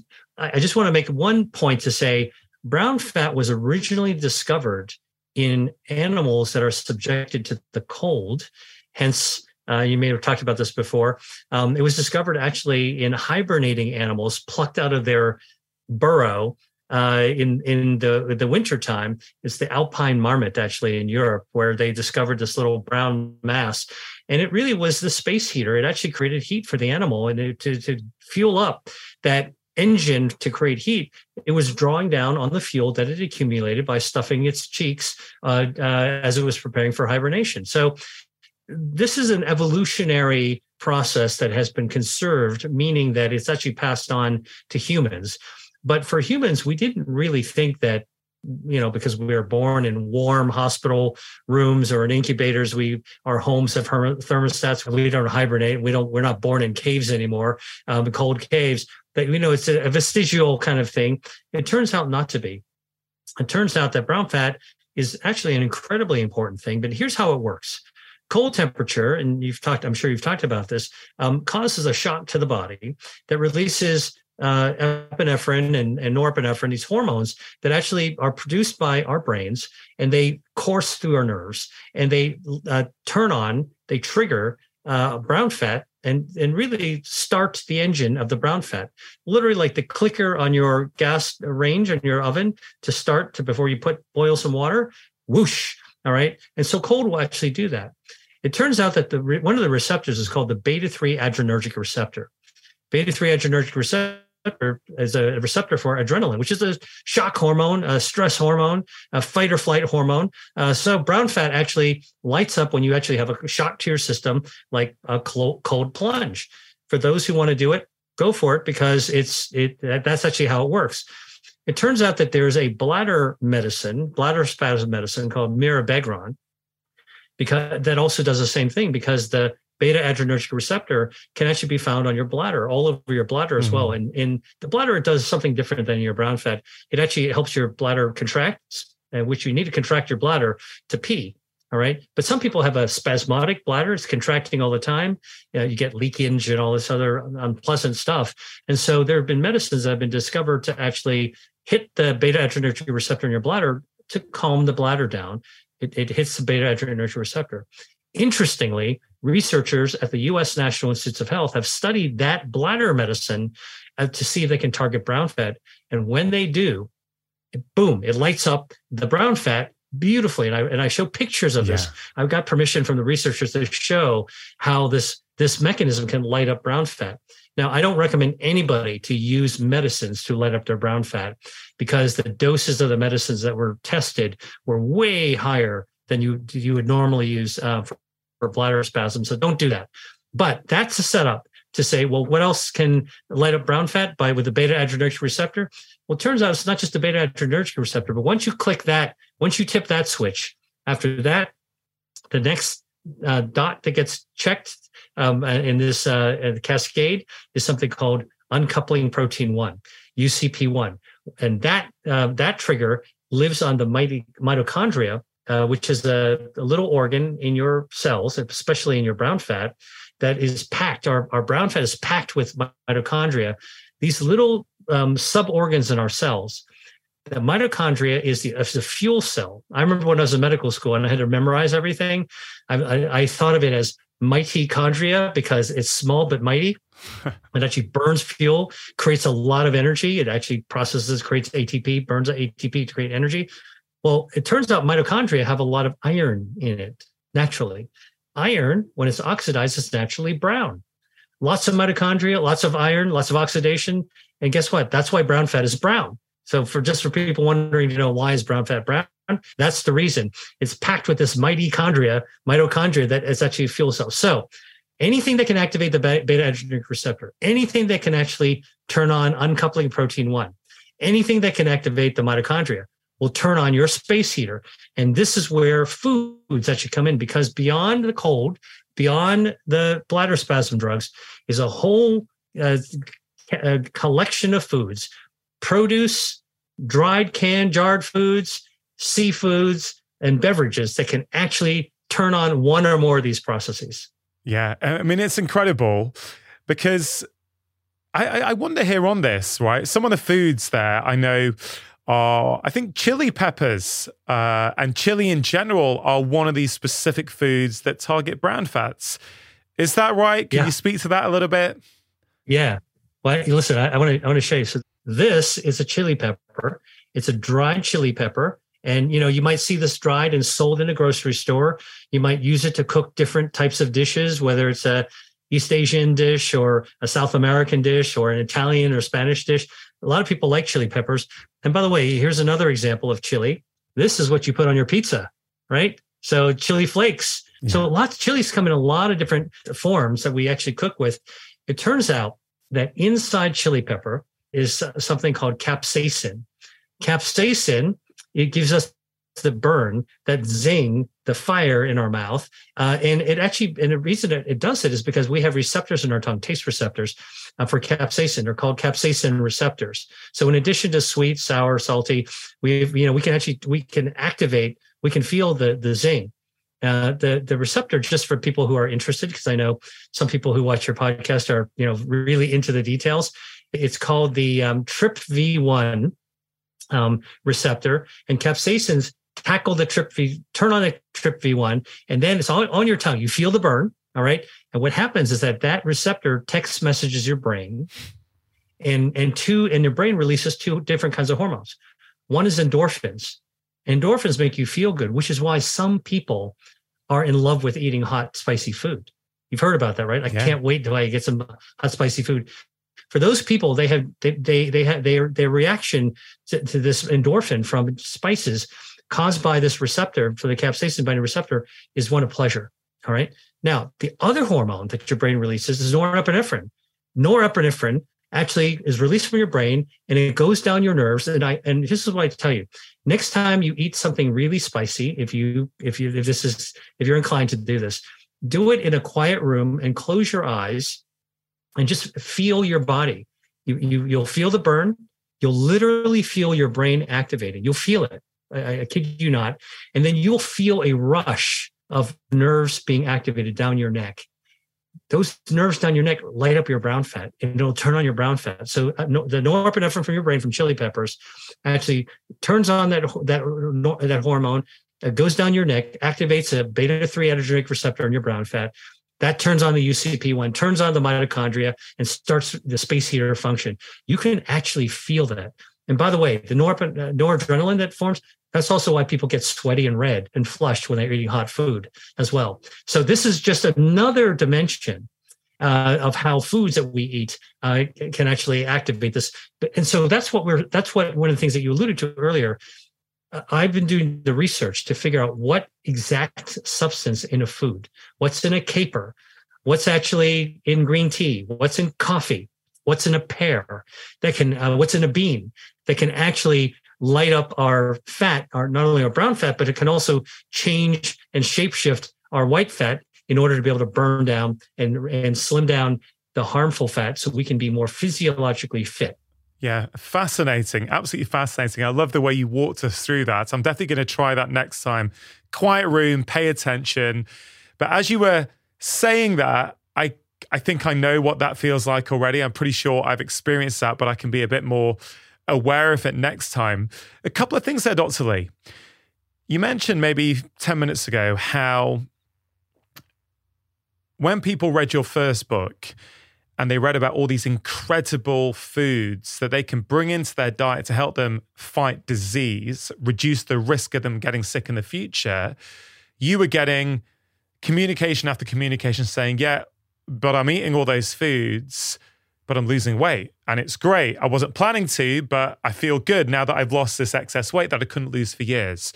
And I think there's something really powerful about that. They weren't trying to, but by focusing on the right foods, and of course, in your first book, they're all whole foods, they're all foods that come from nature, foods that have been consumed by cultures for hundreds, if not thousands of years.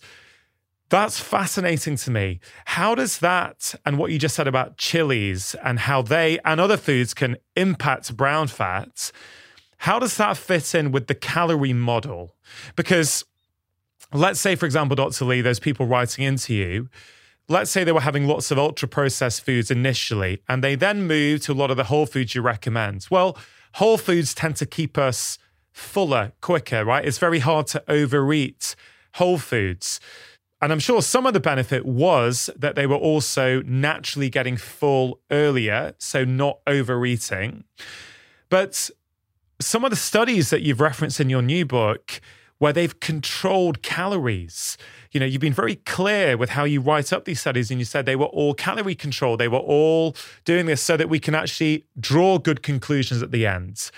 It suggests that for the same amount of calories consumed, by changing the nature of those calories, we can have a very profound impact on weight loss.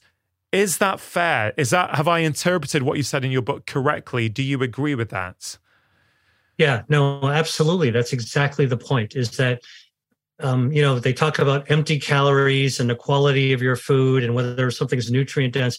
Look, I try not to overuse the word calorie in my book because I think there's so much um, association in the public with calories, calories in, calories out, counting calories, that it's actually almost lost its true meaning.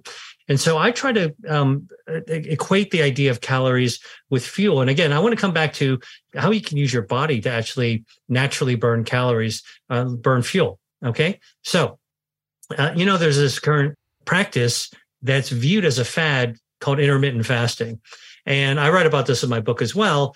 I don't call it a fad. I don't call it a, a, a you know, it's not a, it's not a new religious practice. Look, um, intermittent fasting is one of the most natural things that we do in our lives as as humans. And the reason is when we're sleeping, we're not eating. When we're not eating. That happens to be called fasting. And there's a key to the metabolism here that is really, really important to understand. And that is this when we're awake and we're eating food, Remember, I told you put you put food in your body, your insulin goes up with a adiponectin, draws energy into our body. Our metabolism is hardwired so that when we're actually eating, its focus is really on storing energy, including loading up fat. All right. When we're awake and eating, we're storing energy. We're not burning it. All right. Now, of course, if you're walking around, you're exercising, you're going to be burning it as well, but you're usually not exercising while you're eating, right? It's sort of like your waking hours. All right. So um, you're, you're then you'd be burning down some of that fuel. One, but our metabolism is is geared to storing, not burning. When we're sleeping, our insulin level, not eating, our insulin levels go down. When insulin levels down, our metabolism shifts gears and it says, "Oh, you know what? We're not eating anymore. We're not we're not getting fuel in. Let's focus now on burning calories." So, in point of fact, it can draw energy from fuel from the fat, stored fat, and burn them down. So, in fact, when we're sleeping and we're not eating, our metabolism is naturally shifting into fuel burning, fat burning mode. So that's like at a baseline how we actually work. Now, when we're sleep, when we get up in the morning, okay, uh, and of course the quality of sleep, we want to get really good quality REM sleep. That actually works a lot better, and we want to sleep as much as we can. Eight hours being sort of still very much that kind of general good number uh, seven to eight hours of good quality sleep being very, very important for your metabolism as well as your immunity and so many other uh, aspects. But here's where some of the patterns can actually make a big difference, in addition to the food that we actually choose. For example, the more time we give our metabolism to burn down energy in fat burning mode, the better off we are. Okay. The more more we are burning fuel. So here's a common thing um, if you don't get so get eight hours of sleep. Let's say that you go to bed at, at eleven, you get up at seven in the morning. let you uh, know, i I'm just using these numbers as an example. Um, that's eight hours of sleep. Now, when you eat dinner, this is what I do. When I, when I eat dinner the night before, let's say I eat at seven o'clock, and I put my dishes away at eight o'clock. I'm done eating. Put my dishes away. Now, in the past, and I know a lot of people do this, I might have earlier in my life gone to snack in the evening, or maybe even gotten a bedtime snack before I go to bed, I'm going to eat one more thing. All right. I don't do that anymore. I do that. What I do now is when I put my dishes away, whatever time it is, let's say I eat at, I eat dinner at seven. I sit for meal at seven. I stop eating at eight. When I put my dishes away, I don't eat anything after that. I'm done. Now from eight to 11, I've gained three extra hours where my metabolism can tap into and burn my fuel down. That three extra hours makes a difference because now I'm going to add it to the eight hours of sleep I'm going to get now I've got 11 hours of fat burning, fuel burning time. Mm. Now, when I get up in the morning, I don't do what my mother told me to do when I was a kid, right? Our moms always tells us, hurry up, get up, eat breakfast, get on the school bus and get to school. All right. And now when I get up, I, I what I do is I take my time getting ready, take a shower, I get dressed, I might go for a walk, I might read a book, I might check my emails, I'll do something. I don't eat breakfast right away out of reflex, like we were taught to do, conditioned to do but I usually t- wait for an hour before I sit down to eat something. Now I've gained an extra hour for my metabolism to burn it. Do the math. Three hours after dishes away to bedtime, eight hours of bedtime, and one extra hour um, in the morning. That's 12 hours. That's half the day that I've now taken 12 hours over 24 that I've allowed my body to be, my metabolism to be in fuel burning, calorie consuming mode. Now, it's true. We may actually have calories that have uh, fuel that's accumulated from yesterday, from the day before, from last weekend, from the holidays. We've got more and more to do it. And it's true. We do need to be physically active. In fact, in my in my book that I write, you can work out, you can get a trainer, but you know, uh, but even walking yeah. for 30 minutes will actually be useful. And in fact, even fidgeting, you know, that shaky the leg, tap, tap, tap, tap, tap, even that burns calories as well. So before even talking about what foods we should eat and the volume that we should actually eat, the timing it's not just only what we eat, but how we eat and when we eat can actually make a difference as well. That's actually quite important. It's a, it's a nuance within you know showing a list of 150 great foods to eat that can turn on your your your fat burning and, turn, and increase your metabolism and heal your metabolism. How how and when we eat actually can be also very, very important. Yeah, thank you for outlining that. I completely agree. 12 hours in every 24 hour period without foods, I have seen is achievable for most of my patients. It, it really is very, very achievable. And for those people who are unable to, it's probably because their metabolism is maybe not broken, but but not functioning as well as it could do. And you know, we need to make some improvements so that they can go for 12 hours of that food. So I think that's a very safe and consistent recommendation that pretty much all of us would benefit from. There's also studies, circadian biology studies, Dr. Li, showing people having the same amount of food in the day, but at different times. There was one study, I think, in Spain when they front loaded the food. So you'd have most of your food quantity in the first half of the day. I think by 3 p.m., they'd had most of their food in a very light dinner. And when they did it the other way, when they had a heavy dinner, same foods, there was a significant change in body fat composition for the better when people front loaded. Again, it's highly individual. You know, everyone's going to react slightly differently. We've got to figure out what works for us. But I think this nuance that you speak to in the new book, I think so important because it's not just as simple as, you know, looking at the calorie counter on the food that you're taking in. Yeah, I, I will acknowledge that for some people that seems to work. Fine. I've never found it helpful in practice with patients, but I'm I'm not gonna, you know, write something off that let's say some personal trainers have found useful with their clients, right? I, I understand there's different ways to meet your goal of losing excess fat. But I think this idea that certain foods can certainly stack the odds more in your favor, I think is a very powerful argument for people to take. And a lot of these foods are frankly delicious. What is some of your favorite foods to talk about in relation to this? You mentioned chilies. I get asked this question all the time. Dr. Li, what diet do you are you on? And I say I'm not on a diet. They say, well, then what do you eat? And I actually say, you know, it's very different. I I, I eat different things every day. So I can't give you the one food that I eat all the time that's my secret but I will tell you my secret, uh, which is no longer a secret because I wrote about my book, is there's a there's a way a style I I call it Mediterasian eating. Mediterasian is I naturally gravitate because I've lived in the Mediterranean. I've also have an Asian background. These are two foods that I actually really resonate with.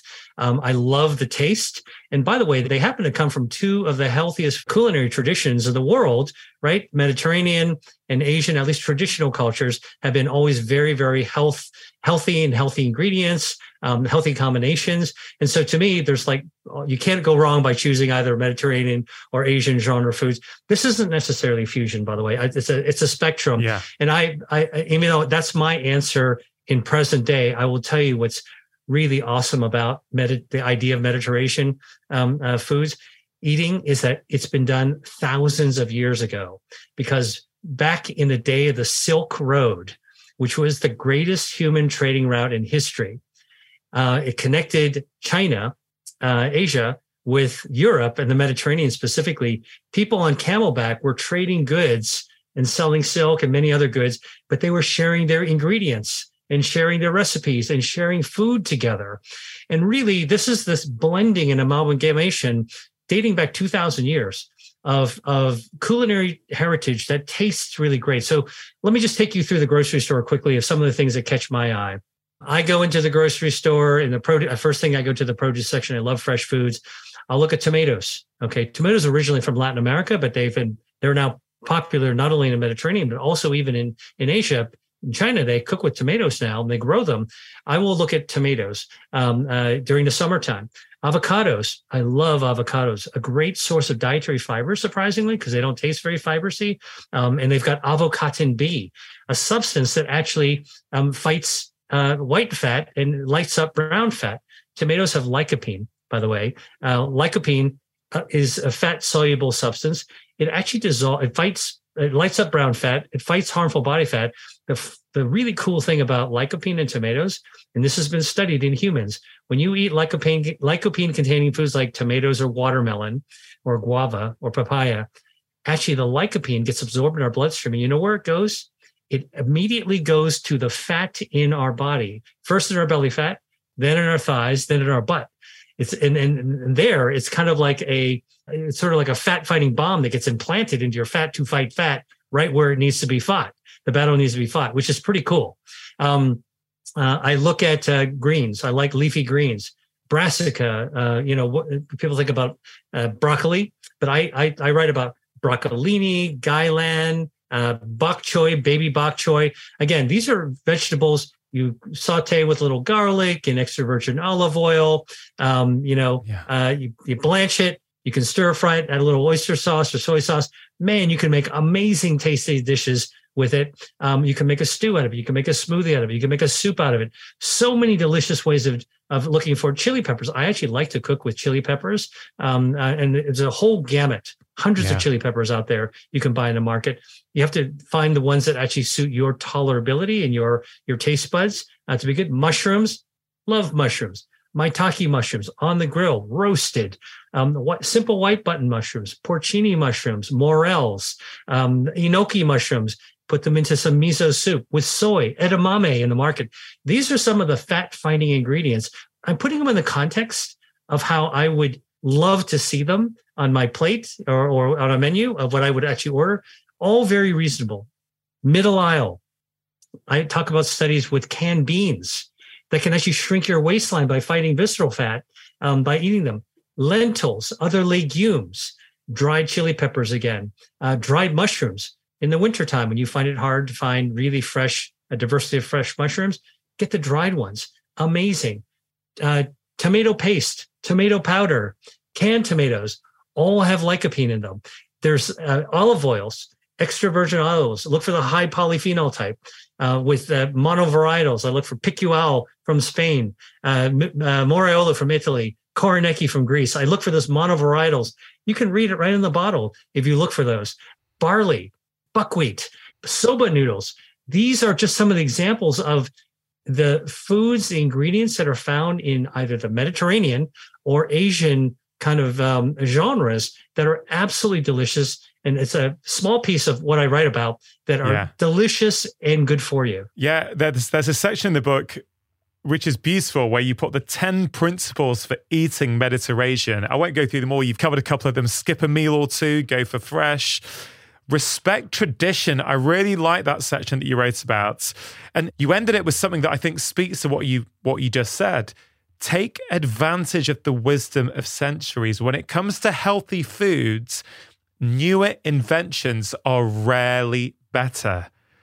That was profound, Dr. Li, because you know, it's been said many ways, like eat the foods that your grandparents would eat, or however we want to talk about it. But, you know, there's nothing that fancy and new. Like if we eat in that old fashioned way, most of the time we're going to benefit. So that's a very powerful section in the book, which I think people are going to benefit from.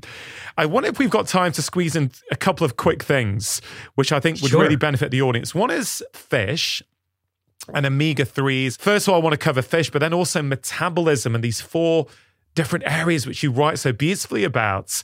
I think those would be two really lovely things to sort of end this conversation with if we have time let's dive into the seafood.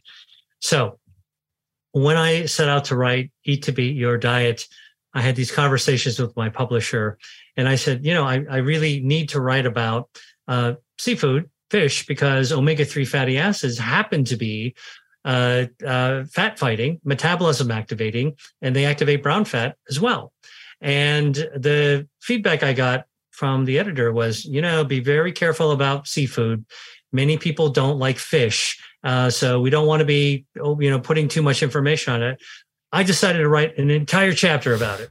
Okay. And the reason I decided to do it because it's so important when you think about delicious foods that adequately represent uh, eating tradition, culinary traditions. You know, so much of humanity lives on the coast, and those people who live on the coast live off the sea. Yeah. And to, to, to, the point that, you know, and they, they eat seafood all the time. It's second nature to them.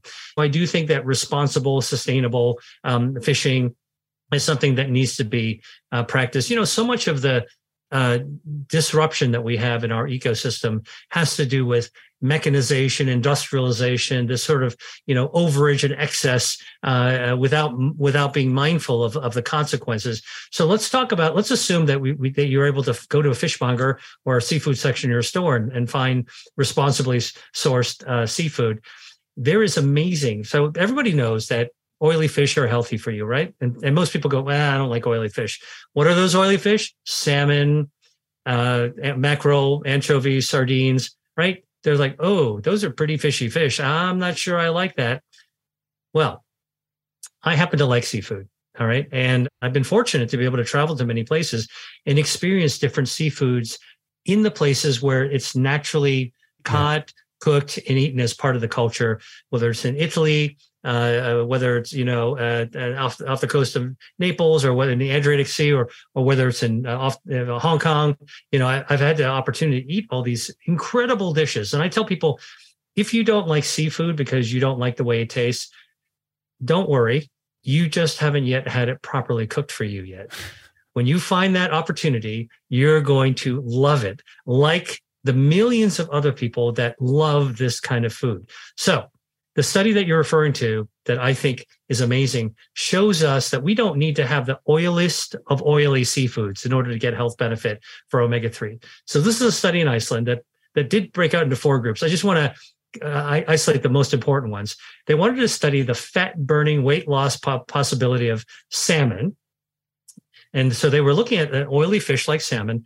Uh, by the way, how much omega 3 does salmon have? About 1500 milligrams per five ounce serving of salmon. It's about the size of a, a couple of decks of cards, uh, not too much. Uh, and they wanted to, and their their initial idea was like, well, let's compare salmon with a non-oily fish like cod. Cod is a white flaky fish, not very oily, not not terribly tasty. Actually, very mild. Actually, mm-hmm. I, I, like cod. And um and and, and how much omega three does it have?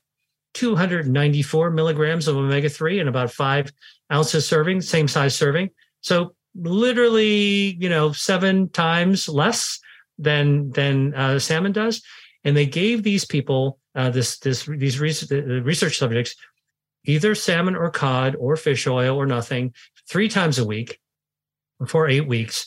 They gave them a little bit of a calorie restriction so that you can really see uh, weight loss or not weight gaining, but then to see if you add the fish on, do you actually get more out of it? Does the gas pedal go even harder if, if you have salmon, the oily fish? Well, guess what they found? They found that in fact, salmon did cause weight loss quite dramatically in conjunction with, with restricting some calories, about 15 pounds over eight weeks, just three times a week, two decks of cards of salmon. Pretty profound. By the way, they have to eat the skin because most of the omega 3 is actually in the skin of salmon, not so much in the flesh. Now, but the real surprise is that the people who had the least oily fish, the cod that has seven times less omega 3s than salmon per serving, okay, they actually lost 10 pounds in eight weeks, eating cod only three times a week. So the, the, the real kind of jaw dropping, eye opening discovery here is that we don't need to have the oiliest of oily fish in order to get benefit when it comes to our metabolism and fighting body fat.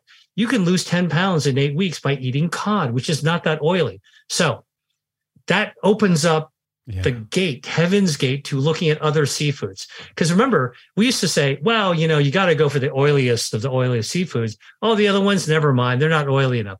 Well, if cod's good enough to do it, with have enough, if, if the omega 3 in a cod, 284 milligrams is enough to do it, then we can then figure out how many other seafoods do you need to eat in order to get the same amount as uh, uh, five ounces of cod? Well, I'll give you some examples, and I and I pepper my whole section on yeah. seafood. So if you're a seafood lover, please read my chapter. You're going to find out amazing seafoods yeah. there that I enjoy that most people have. I'm quite sure this is the only book with the word diet on the cover that talks about mitten crab and mantis shrimp and razor clams. But it's a it's a deep dive that chapter. I mean, I was reading about types of seafood I, I wasn't even aware existed. So it's a really really fascinating read. Obviously, we must just cover for that person who's listening who is choosing to be vegan for whatever reason they're choosing to be vegan, and you just said all the benefits of fish and omega threes. You do cover this in the book, but could you just explain what you would ask them to do to to try and get those health benefits?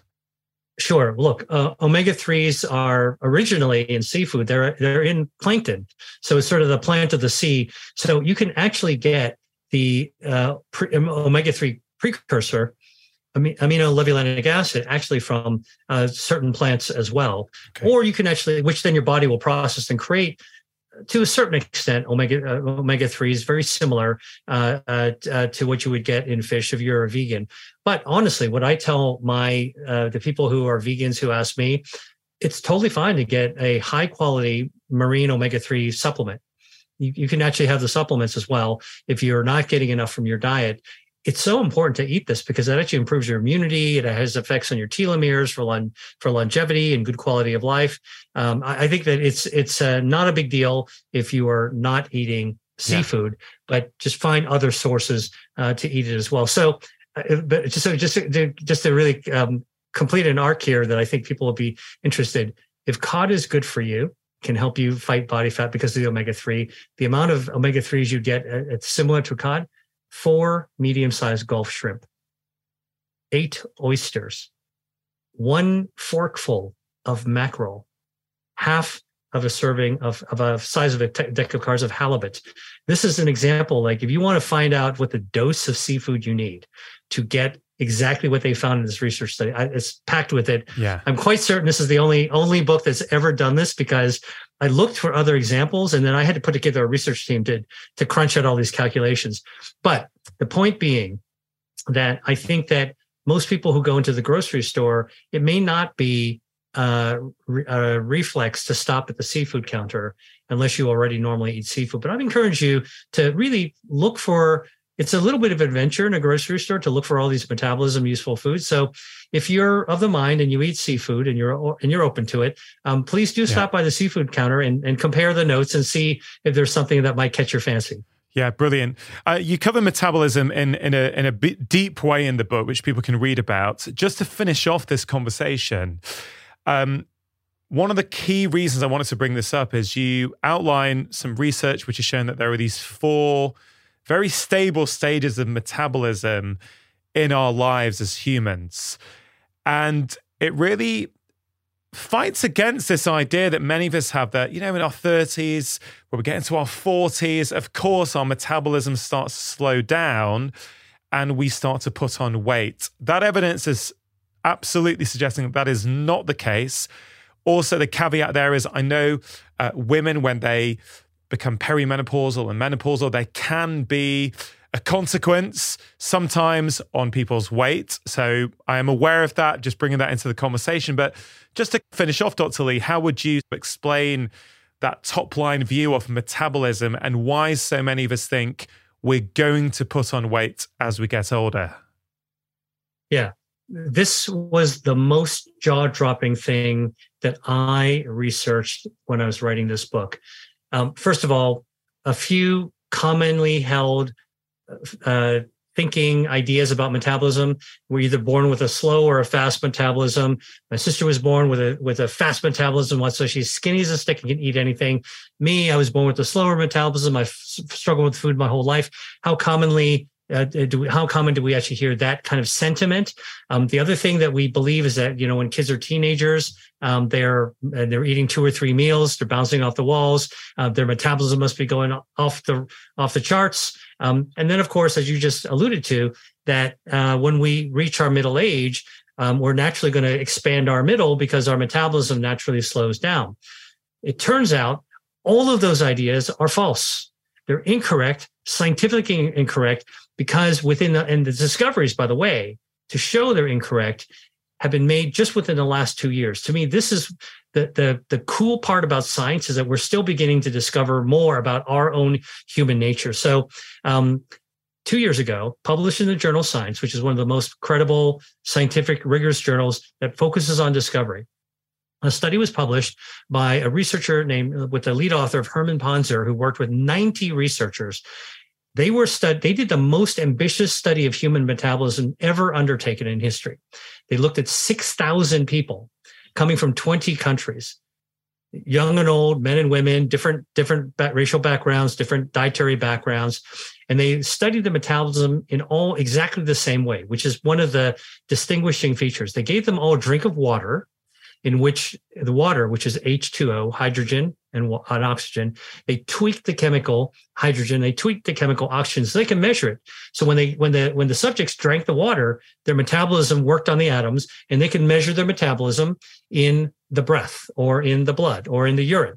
And the other remarkable thing is they studied people, humans that were two days old, newborns and they study people who are 90 plus years old at the end of at the at sort of the tail end of life so this is the 6000 people in the entire human spectrum when they actually looked at the results of metabolism the first results that came out the raw data showed that metabolism everyone's all over the map just like you'd expect right but then we now live in this era of supercomputing and really being able to really crunch data what they did is for every person's body size they were able to remove from the data the impact of extra body fat, excess body fat. They were able to subtract from the result. And when they removed the effect of excess body fat from all of these individuals, all 6,000 individuals, it was like pulling the cloak off the statue of David for the first time. They saw that humans all go through only four phases of metabolism from birth to the end of life. Well, the first thing is that everyone's born with the exact same metabolism. And from age zero to first year of life, our metabolism is skyrocketing to 50% higher than what your metabolism is going to be when you're an adult. From age, that's first phase. Second phase, from age one to age 20, metabolism goes down, down, down, down, down to adult levels. This is right through adolescence, right through, you know, people's super energy, the teenagers' high energy mode, metabolism's going down. The real mic drop here is that from age 20 to age 60, human metabolism from 20 to 30 to 40 to 50 to 60 is rock solid. It's stable, it does not decrease. Human metabolism is hardwired. The metabolism is hardwired to be completely stable through the mainstay of our adult lives. And after, and I, I do know people gain weight. I'm going to come back to explain why. And then the last phase, that's the third phase. The last phase is phase four. From 60 to 90, your metabolism slowly sags a little bit to about only 17%. That, that uh, by the time you're 90, it was when you're 60. All right. By the way, that middle port phase three, means that 60 can be the new 20 if you follow your natural metabolism. So, why do people actually gain weight? Why do some people have more trouble gaining weight than others? Because during those periods of time from 20 to 30s to 40s to 50s and 60s, life happens to us our and and so think about it our metabolism is hardwired mm-hmm. it's like the operating system in your laptop it's going to do what it's going to do however uh, in our 30s and 40s and 50s and 60s life happens to us we have stressors they prevent us from getting enough sleep or from exercising regularly we have horm- hormonal changes that can change our mood we've got relationship pressures we've got emotional stressors financial pressures job stresses all these kinds of changes slow us down. And it turns out that, that, that it, it, leads us towards behaviors that allow us to grow extra body fat. So in this research, when they added the effect of extra body, body fat back into the system, back into that stable metabolism, guess what happened? When you add extra fat into the system, it crushes your metabolism. So excess fat slows your metabolism, not the other way around. It's not the slow metabolism that at the beginning of life causes you to gain, gain extra fat and extra weight. It's completely the inverse. Why is that surprising? And why is that good? Well, I'll tell you why it's good news. It's surprising because people don't think about it. It's good news because it means that we now have the power to be able to affect some change to fight that extra body fat in our middle years.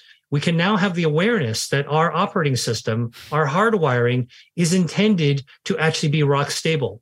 So if we fight our extra body fat, that visceral fat, and if we actually stay active, Okay. And if we lower our stress and do all these things that actually help our fat be its normal, healthy self, okay, um, then it'll actually allow our metabolism, our suppressed metabolism, to rise back to the surface yeah. to where it wants to be.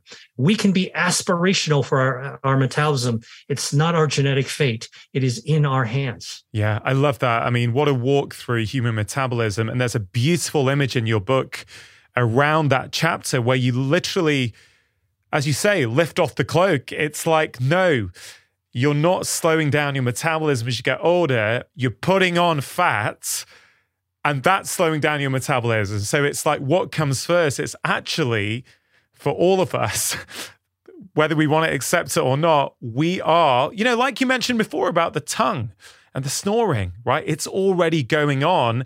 That's then slowing down and damaging our metabolism so that we think there's a problem with our metabolism. Dotsley, I think this is honestly such a wonderful book.